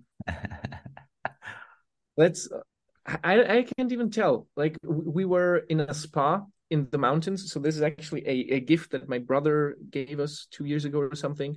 And then we went to this extremely expensive spa resort in the Swiss mountains. Um, it was just right after sundown. You know, it was like maybe four or five o'clock. You have this high mountain, so you, you don't get the sun anymore. Um, in this hot whirlpool, and and then I was like, you know, we have this um, eye gazing exercise. Want to do it? And she was like, yeah, sure, let's do it. And so I set set the stage, and then we did. I maybe we did it for ten or fifteen minutes. I don't know, but there there was. I didn't expect the giggling on my part because I was like already involved in in this, but uh couldn't even tell why. I think it was just like the intensified energy that like made me, you know, want to shake it up. Uh, that's really cool. I do that with 22 minutes with football players. 22 minutes. Yeah, that's a half of a half of a half of a football match.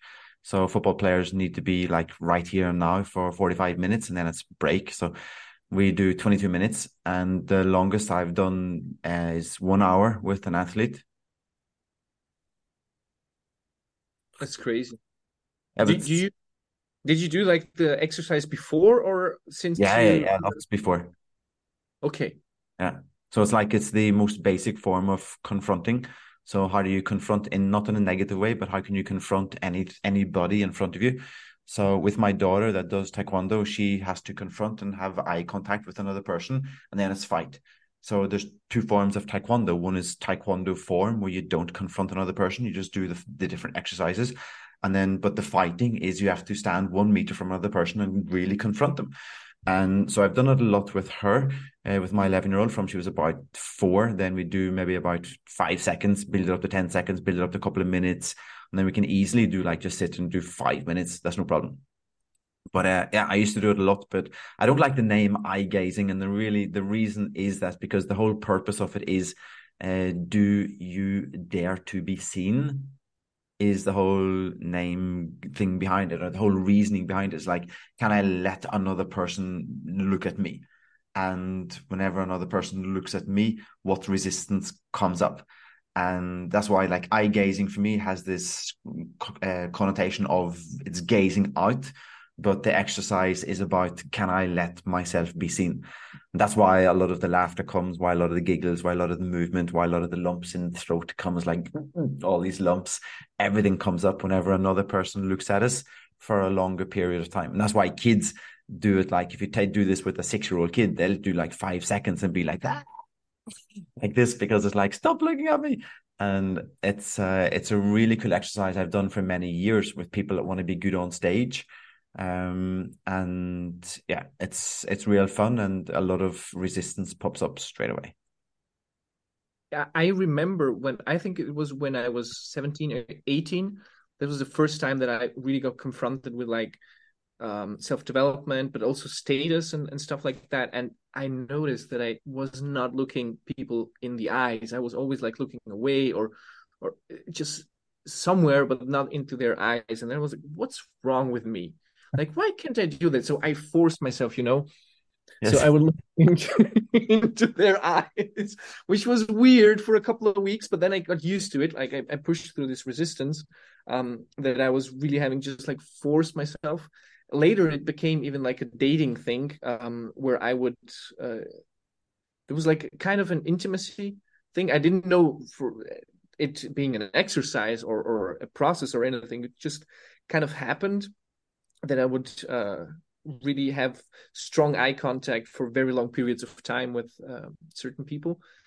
And I think much, much later, I started noticing that people are actually being uncomfortable with it. Um, and I think this has also a lot to do with my personality. Um, probably also that I'm a little bit competitive without me wanting to be so but I oftentimes come like in situation like so I'm the authority here. You, you don't even have to like say anything. I know that I'm the authority, and then I start talking to people and looking at them, for example, and they would get super uncomfortable. Especially Swiss people, it depends, but here authority is not really um, acceptable, and you want to do everything just slowly and and just don't be like too shining you know? Federer was a great example of a Swiss athlete that was really celebrated but when you see Federer Federer is very nice you know? Uh. he's very very calm is a like a round stone very beautiful to look at but there's no edges whatsoever. Um, and I happen to be not the no edge type. And this made a lot of people uncomfortable. I uh. think it does up to this day. And since I've been in this group, I think I've been also rediscovering this competitive side of mine because I just used to win so much for for everything that I did. I, I would just like go into a situation and was like, I, am gonna rock this thing. um, I had a lot of self confidence just from the earliest days, and then everything I set my mind to, I would like do and achieve, and then would look at these other people and say, they didn't even try you know? They, didn't even give their best or anything.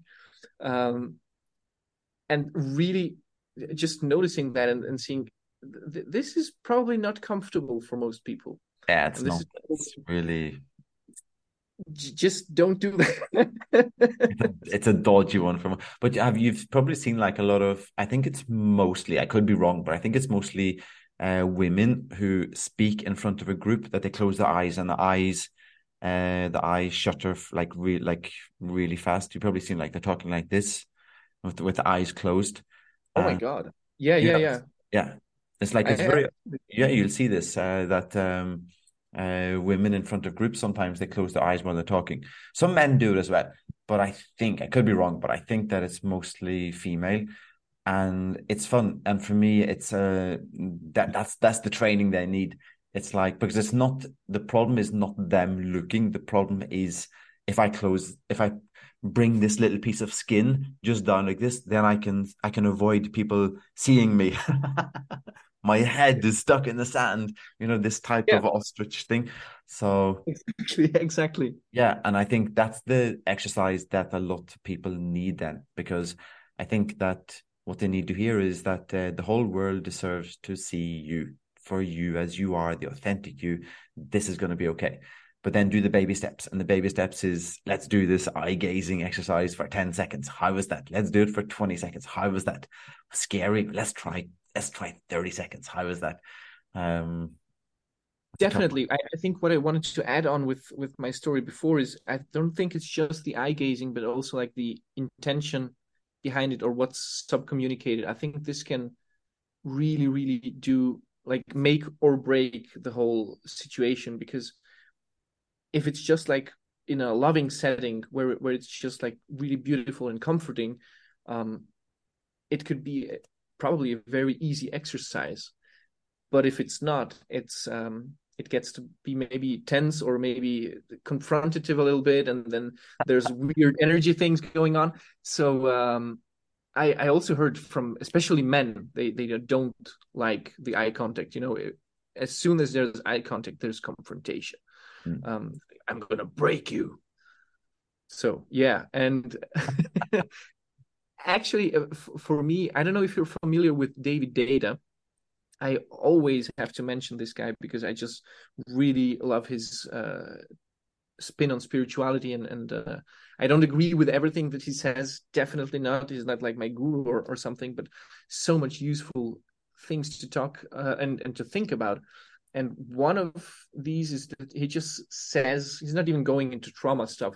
He just says us as human beings, we are these cracks in the glass. Like it's a, it's a crystal, and then you have so many cracks, and and and you can say yeah, it's broken, but you can also say it's so beautiful because the light breaks in uh, a in a very unique way. And and you get to have like this person with all their cracks and all their quirks and whatever is in there and it can be so beautiful. And and you can even help um, be those uh, help fill those cracks or or be even more radiant with light if you just send love into yeah. it that's nice so, i've done that exercise uh, with uh, men in corporations with like c c level suite type managers and leaders and the day before I send a message, please do not turn up in a blue shirt tomorrow. And because we're going to do some exercise. So you can wear like a different color, but blue is usually the worst because the sweat that most men produce under eye gazing is pretty awesome. Oh, it's insane. It's like, I'm going to eye gaze with you. And they're like, conf- you know, like this confrontation, like, let's go. And it's like, oh, I got you. I got you. And the pulse is like 150. I got this under control. And they're like, they're sweating like crazy. And got these big sweat rings uh, at the end of the exercise. And like, oh, I survived it. I survived the eye gazing. And it's like, it's okay. Relax. It's okay. Be seen. It's okay. And and that's that's one that's a really beautiful exercise. Just like, okay, let's do eye gazing and just sit back and not try to send out, but just try to be um, receivable on some form, some level. I think it's a beautiful exercise, but some people need the real baby steps of that exercise. Have you seen the Amnesty film on that on eye gazing? I have not. No, uh, it takes different. Um, it take it's a four minute exercise where they take different refugees and they put them into a room and they're told to look at each other for four minutes. And it's a re- it's a really nice video. It brings tears to most people's eyes, and it's some groups of people that don't like the others uh, type conflicts across the world, but they just put them across from each other. And instead of messing up with words and arguing, we just have to look at each other and accept each other that this is another person right in front of me. And it's a really beautiful exercise. It's also an exercise I've done for conflict resolution between leaders here in Oslo. I've just okay. um, taken I've taken before two people and said, Emma, come into a room. And I said, so we'll just look at each other. And that's the only exercise I want to do with you. And they we had this like several days in a row. And the first day, what I mean, you're just to look at each other. And I say, yeah, we're just to look at each other. That's it. Because we, if we talk with each other, we're to argue, right? So let's just, you sit there, you sit there, I'll sit, I'll watch you. You guys look at each other. I'll time it. Let's go one minute. One minute gone. Okay, up, shake yourselves, take a little drink of water, come back again. Okay, let's do another minute. We'll do it again. And then let's do another. And we got to two minutes. And then I'm back. See you guys tomorrow. Hey, but aren't we going to solve the conflict? No. See you guys tomorrow and come back and come back and come back. And after like uh, several days, or maybe it was five days of this, the person that employed me in to solve the conflict was, "What are you doing in there with these? Uh, with these? I'm not doing anything. They're only they're not like they're just sitting there." And they eventually became best friends. And nice. if I if they were talking about the exercise, they were called it so beautiful. So they were just sitting there, and then after like it was on day three or four, they gave up on this exercise and they started talking to each other like in a tone and manner that they hadn't talked before, and it was just so beautiful. it's great, great People story. Me, what did you do? What did you do to solve the conflict? And I was like, I didn't do anything. great thing. Uh, uh, it's facilitation uh, in, a, in, the best possible manner.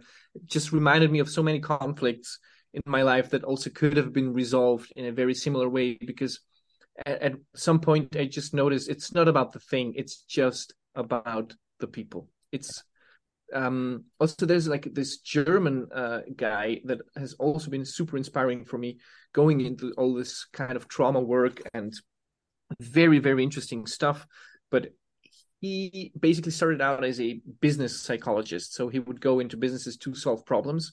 And then he said it's not really business psychology that's needed because most of the problems are family problems. So the people just like bring stuff from their family. So he started doing family psychology.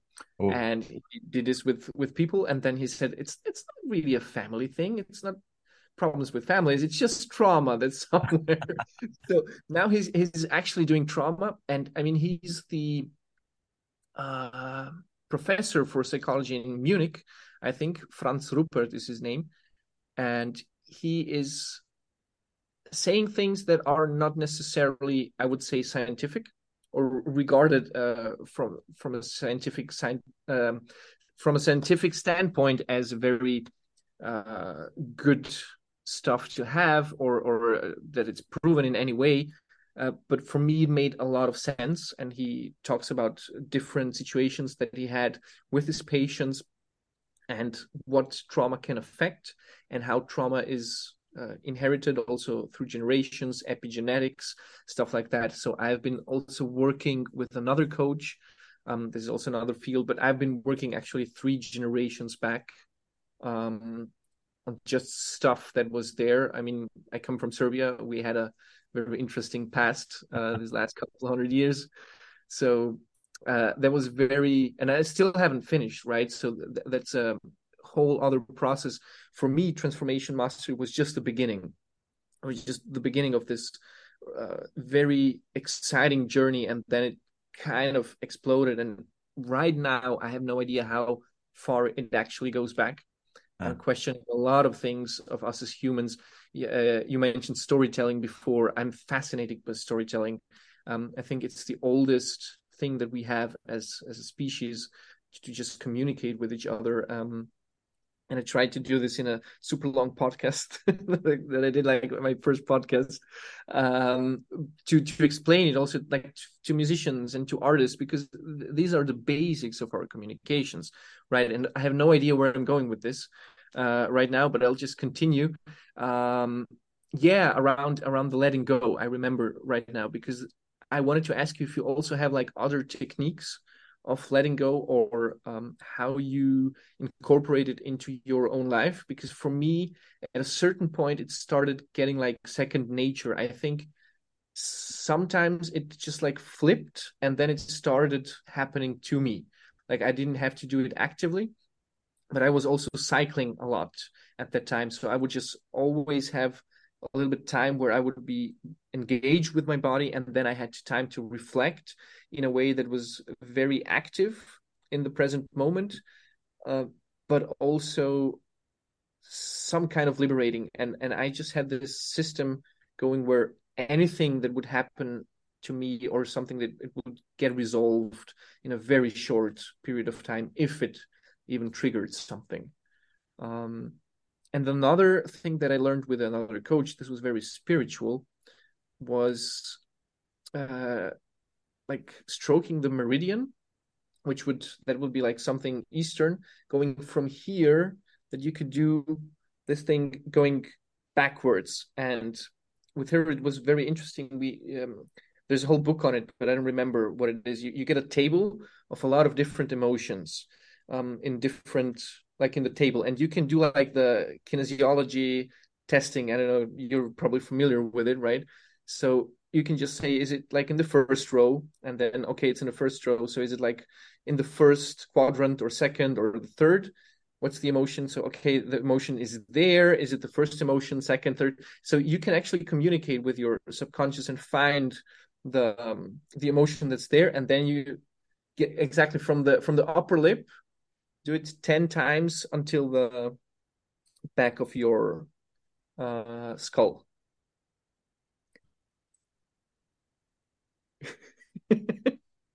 And this would be like 10 times but sometimes uh, i think it has to go back backwards. If it's some emotions that have have to go back inside. I've been doing this a couple of times and actually my seeing on this i got better uh, because of a almost two hour session because of something that happened two generations before um, that i don't exactly know what the event was but somehow it connected to um, to my eyesight.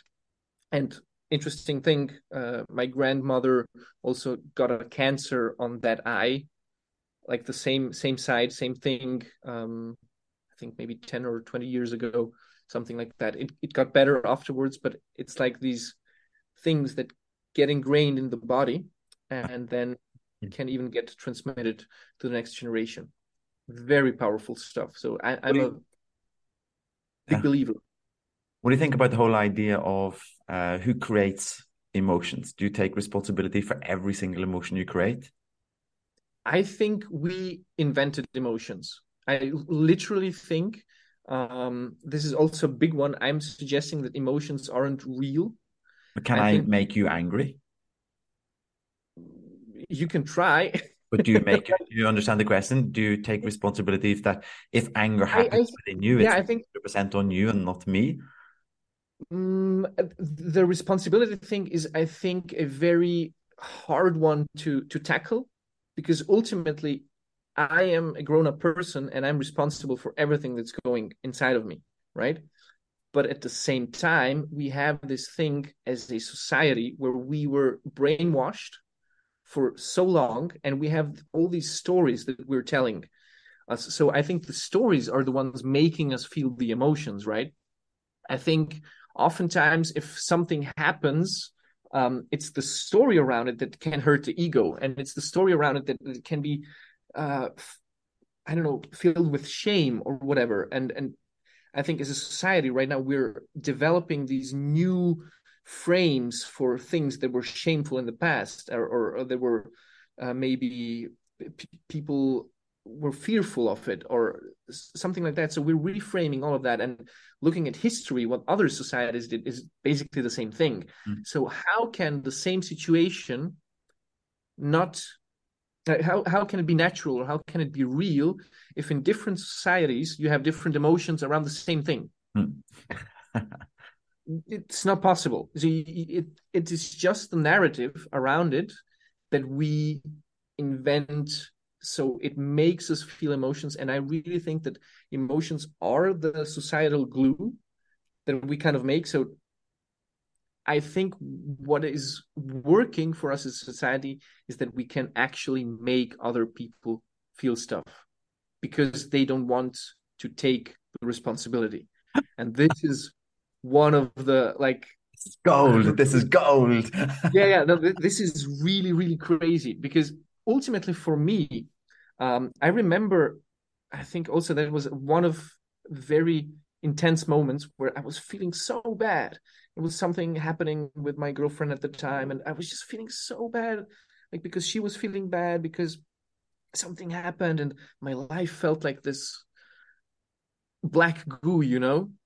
And then I remember I, I had to practice piano, and and I was in my studio, and I really didn't feel like practicing, and just lay down on the sofa and was like, "This is all so hard. Let me take a break." And then I just took a break, and all that stuff went away, and I was just completely okay there. Yeah. And I was like, just lying there, and was, what, what just happened? Like, how can all this stuff just go away like it's nothing? um and then yeah it's not real it's really not real it's just something that's true and i think that's something you said uh, about five minutes ago was about this this letting go. And one thing that i practice a lot is to catch the creation of something in the making. Now i'm creating anger. Is this what i want to create? Instead of I'm getting angry and then bottle down the angry is unacceptable behavior, requiring the letting go. So you don't need mm-hmm. to let go if you don't create the anger. So being able to catch, be so in the moment that you're able to catch, no, I'm creating this. Do I want to create that? And that's why like we see courses for anger management, stress management, and maybe there should be a little more focus on this mindfulness of be aware of when you're creating what you're creating instead of having to deal with it later on you know definitely for for me this has a lot to do with resistance. It because when the thing is happening and i start resisting it then it starts creating. And yeah. if i just like let it go through me just embrace it embrace. I'm creating anger. So so curious this is what what type of anger am i creating right now? What the heck is going on? Why did i decide to create anger right now? Because these these uh, sound waves go across from Nenad across the internet and came out through my laptop that these sound waves are in some way making me decide to create anger or guilt or shame. Why is that happening right now? Huh? This is really interesting. And being able to be in this awareness of slow motion type Hollywood film of mm-hmm. wow, I'm creating this right now. I think that's yeah. I think that's such a fun uh, a fun exercise to do in the moment. Definitely definitely. I mean it for me it was a game changer. Yeah, it was on stage you must get this it's so easy for you as a musician on stage it's like wow i can i'm creating excitement right now. I'm creating excitement. Wow why am i creating excitement? How am i doing this right now? I, I used to be the opposite. I used to be someone who maybe wasn't nervous but would like fight through it and then with the years i think it got the worst at the end of my studies where I was just like fighting internally on stage. I was really fighting and then trying to do like this perfection thing, but something else wanted. It was just an internal fight all the time.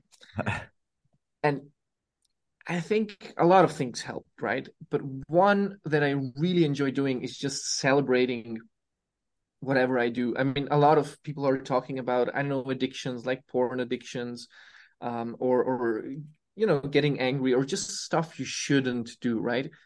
And when i catch myself doing any of these i'm like yeah that's awesome. I just really enjoy doing it uh, because it's awesome. Yeah. you know just like in the moment um, there was also someone asking the question yeah i beat myself up about social media i don't want to spend so much time on social media and so on um, I think most of my friends think that I spend the most time on social media when I don't. I'm literally never there because I just prefer to do other things. But when I go there, and I think yesterday after the talk, I just scrolled like an hour on TikTok. It's super uh, rare for me for that to happen. But when I do it, I really enjoy it because it's just I'm doing it on purpose consciously and i'm giving myself the permission um, to do it and then it's fine. I'm it might be a slippery slope for um, certain other things but it's only a slippery slope if you don't enjoy it right? I guess but i mean if you enjoy something so much then you can even try to tell yourself that you enjoy it. When oh, you don't yeah, i think this is the dopamine yeah yeah it's the dopamine thing where where you think you need it but you but you don't so it...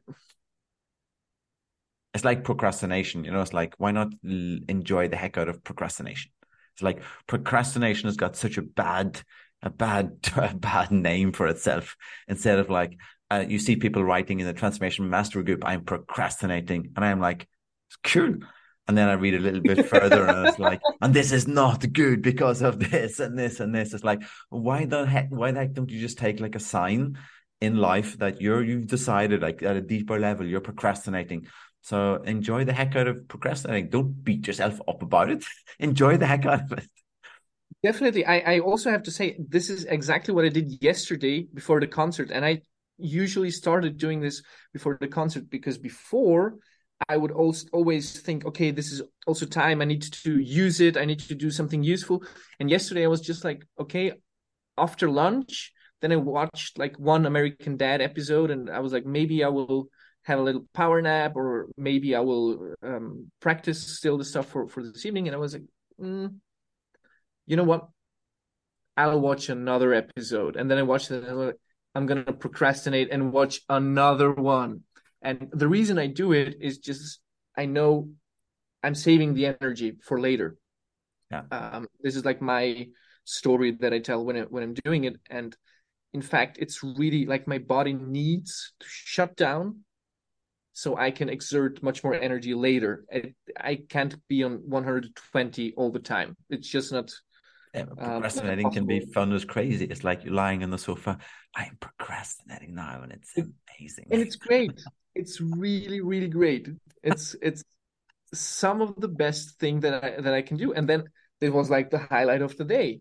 But then the concert was the highlight of the day. But then the car was the group. highlight of the we day. We should start a new group called Performance Procrastinators. It's for people. do you procrastinate? There's like three questions to enter the group. Number one, do you procrastinate? Yes or no? Yes. Okay, you can go to step two. Do you love procrastinating? Yeah, I really love it. Three, can you wait a week until you join the group? Yeah, okay, whatever. Great, you can get in. so, how do you do it? Like, do you procrastinate um, with love and with passion? I, I usually work on the the rail scale. So it's RALE, it's resist, accept, like, and enjoy. And the more things that I do in life getting to enjoy, then the better life that I have and the people around me. So resist is doing things that I don't like to do. Uh, accept, mm-hmm. okay, I and then it doesn't help to actually resist if I have to do it, but I can accept that I have to do it. Does it help to like? In most cases, yes. Something about it. I can mm-hmm. really go all in and enjoy something. At the very minimum, I can enjoy the the emotion I have when I'm finished. So it's like, uh, how can I get as quick, as fast, as simple as possible to enjoying whatever I'm doing in life? That's sort of the scale that I work with in life. and, and once again, it's real. Yeah, R R A L E resist, accept, like, enjoy. Resist, accept, like, enjoy. Sounds great. What about the things that you don't really have to do, but you somehow think you should do, or maybe no, maybe yes? Yeah, but I can still enjoy them. I can still enjoy not liking. If you, it's like, and this is where it, it sort of overlaps with some of Julien's things. If you really love not, hating something, you just love it much more.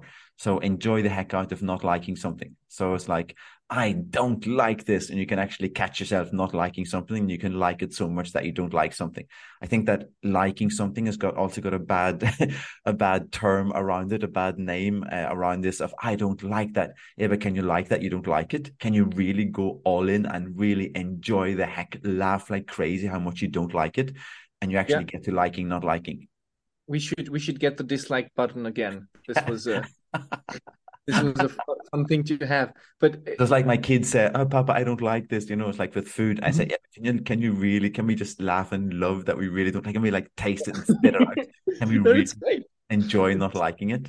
Like, because the worst thing is really like, I really think if we live once and there's something that we don't like, actually not liking what we don't like is for me also a, a lot of wasting time. So it's like if we don't like something, laugh at it. If we like something, laugh at it. Just like whatever happens, try to get to enjoy the heck out of it as much as possible. That's sort of. The, I mean, it's part of the experience, right? You can, you have the experience. You can enjoy it or not, but the experience is there. It's not up to you, right? Yeah. So why not enjoy it? The sort of, uh, at, at least there's always something in most cases And then people always bring in, yeah, but what about what about rape? If you're getting raped, do you mean that then you and it's like some people try and drag like the most extreme examples out of that. I'm not talking about that. But even in the most yeah. weird cases, it will be at some time you can at least enjoy coming out. It's like my father, I said, who took suicide, right? I don't enjoy that happened, but I enjoy the learning that I came out of that with that I can enjoy to help other people. So in most things, most big disclaimer, big big disclaimer. In yeah, this this out of context is is a big one. Yeah, and that's uh, I think that's trying to get some enjoyment out of everything, and if that enjoyment then involves a lot of other people, then that's a positive, successful moment in life because then people get to share something that will help others. And then we're back to where we started. The loop has come to co creation of value. Oh, what a beautiful loop.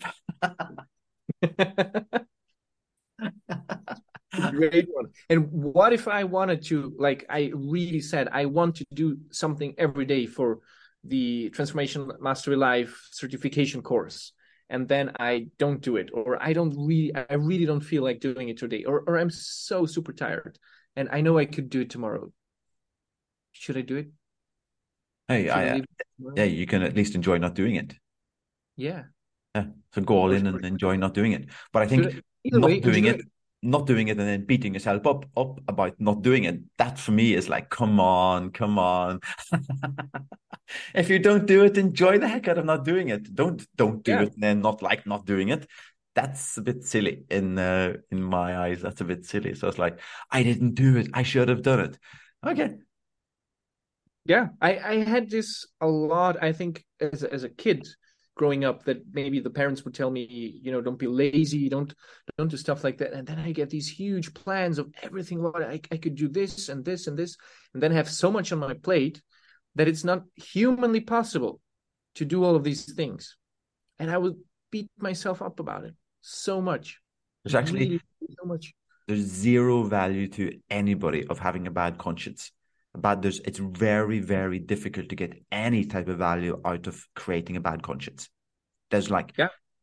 it just i can't i don't know any value that you can get out of i've just i have a bad conscience of not doing it.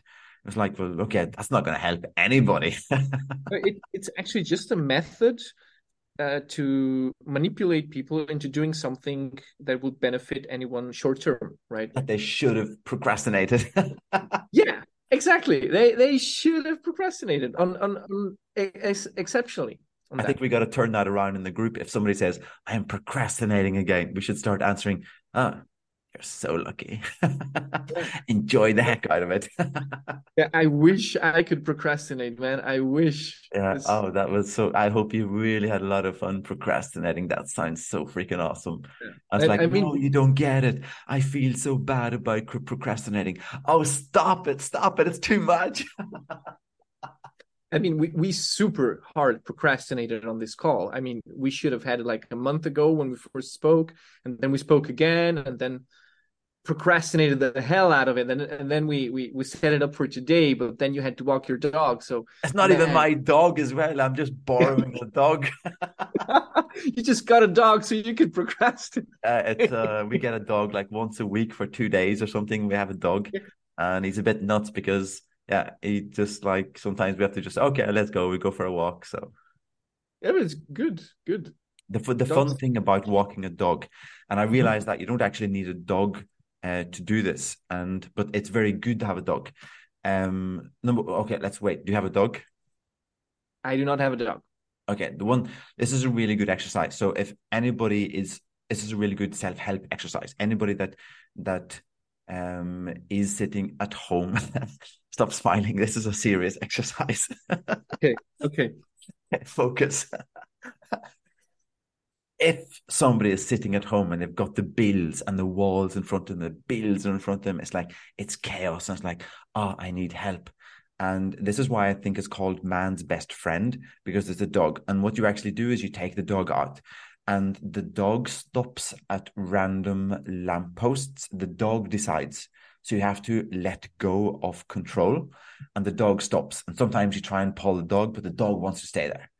And while you're standing there waiting for the dog to do take a pee, you notice things that you haven't noticed before in your neighborhood and you say, Oh, I didn't see that that roof was like that before. I didn't see that. And now you're noticing things further away. And the opposite would be that you've stayed in your apartment and you're noticing nothing new, zero new perspectives apart from Netflix, which is a, a hoax. It's not, it's not real. And the more we can get people out into nature and notice things far away that they haven't noticed before, the more perspective we get. And that the absolute best example of that is going out and stargazing. You just look at the stars. And after you look at stars, you're like, oh, wow, we're alive. We're, we're, we're in this little ball and we're alive. I think that's why man's best friend, if we just, and I found out you don't need a dog lead. So, and I actually tell people this I've done a lot of 30, 50, 100 day projects, and I've done 30 days of walking with a dog lead and stopping at random lampposts around the neighborhood a lot of people think they're really funny when they point and they say, Hey, I think you've lost your dog. And then what I do is pretend like, Oh my God, my dog, my dog, where's my dog? and then I get a lot of new friends in the neighborhood because they're helping me looking for a dog that doesn't exist. oh what does he look like? I don't know. He's just imaginary but this idea of stopping stopping and noticing things is an amazing exercise i think that's why people love walking the dog it's nothing to do with the dog it's that they're getting new new input that they haven't seen before that's a really Great good stuff. exercise Great stuff. No, I, I learned this one in therapy when I was um, in psychotherapy uh, for depression, and then I would uh, take a walk with the therapist one time, and she would just like show me stuff around, like look at the tree, describe yeah. like what you see, and, and I was like, this is so stupid. Why would I do that? Uh, but then, really, just got me to this place where it's yeah, it's not about this construct that's inside here. It's just about seeing, and this is what you do before your um, seminars, right?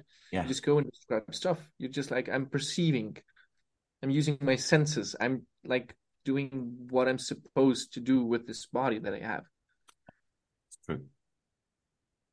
And this was an amazing call. This was yeah, like, yeah. This was like the... I just looked at the clock and we've gone for two and two and a quarter hours.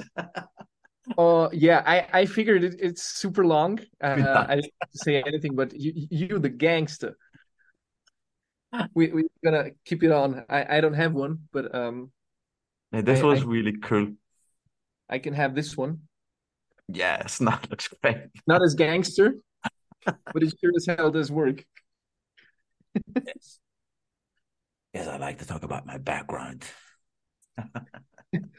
could you could you just do it and and and say um you know for all the procrastinators out there about the procrastination, just do it. You know the the the Palpatine uh think do it. For all you procrast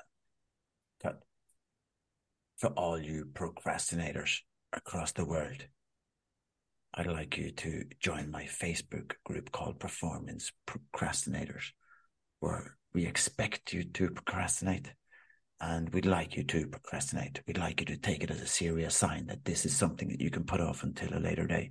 We'd like you to enjoy the heck out of procrastinating. We want procrastinating higher on the agenda. That's the one message that I'd like to. No, wait. What is the message that I'd like to give you? I'll tell you tomorrow.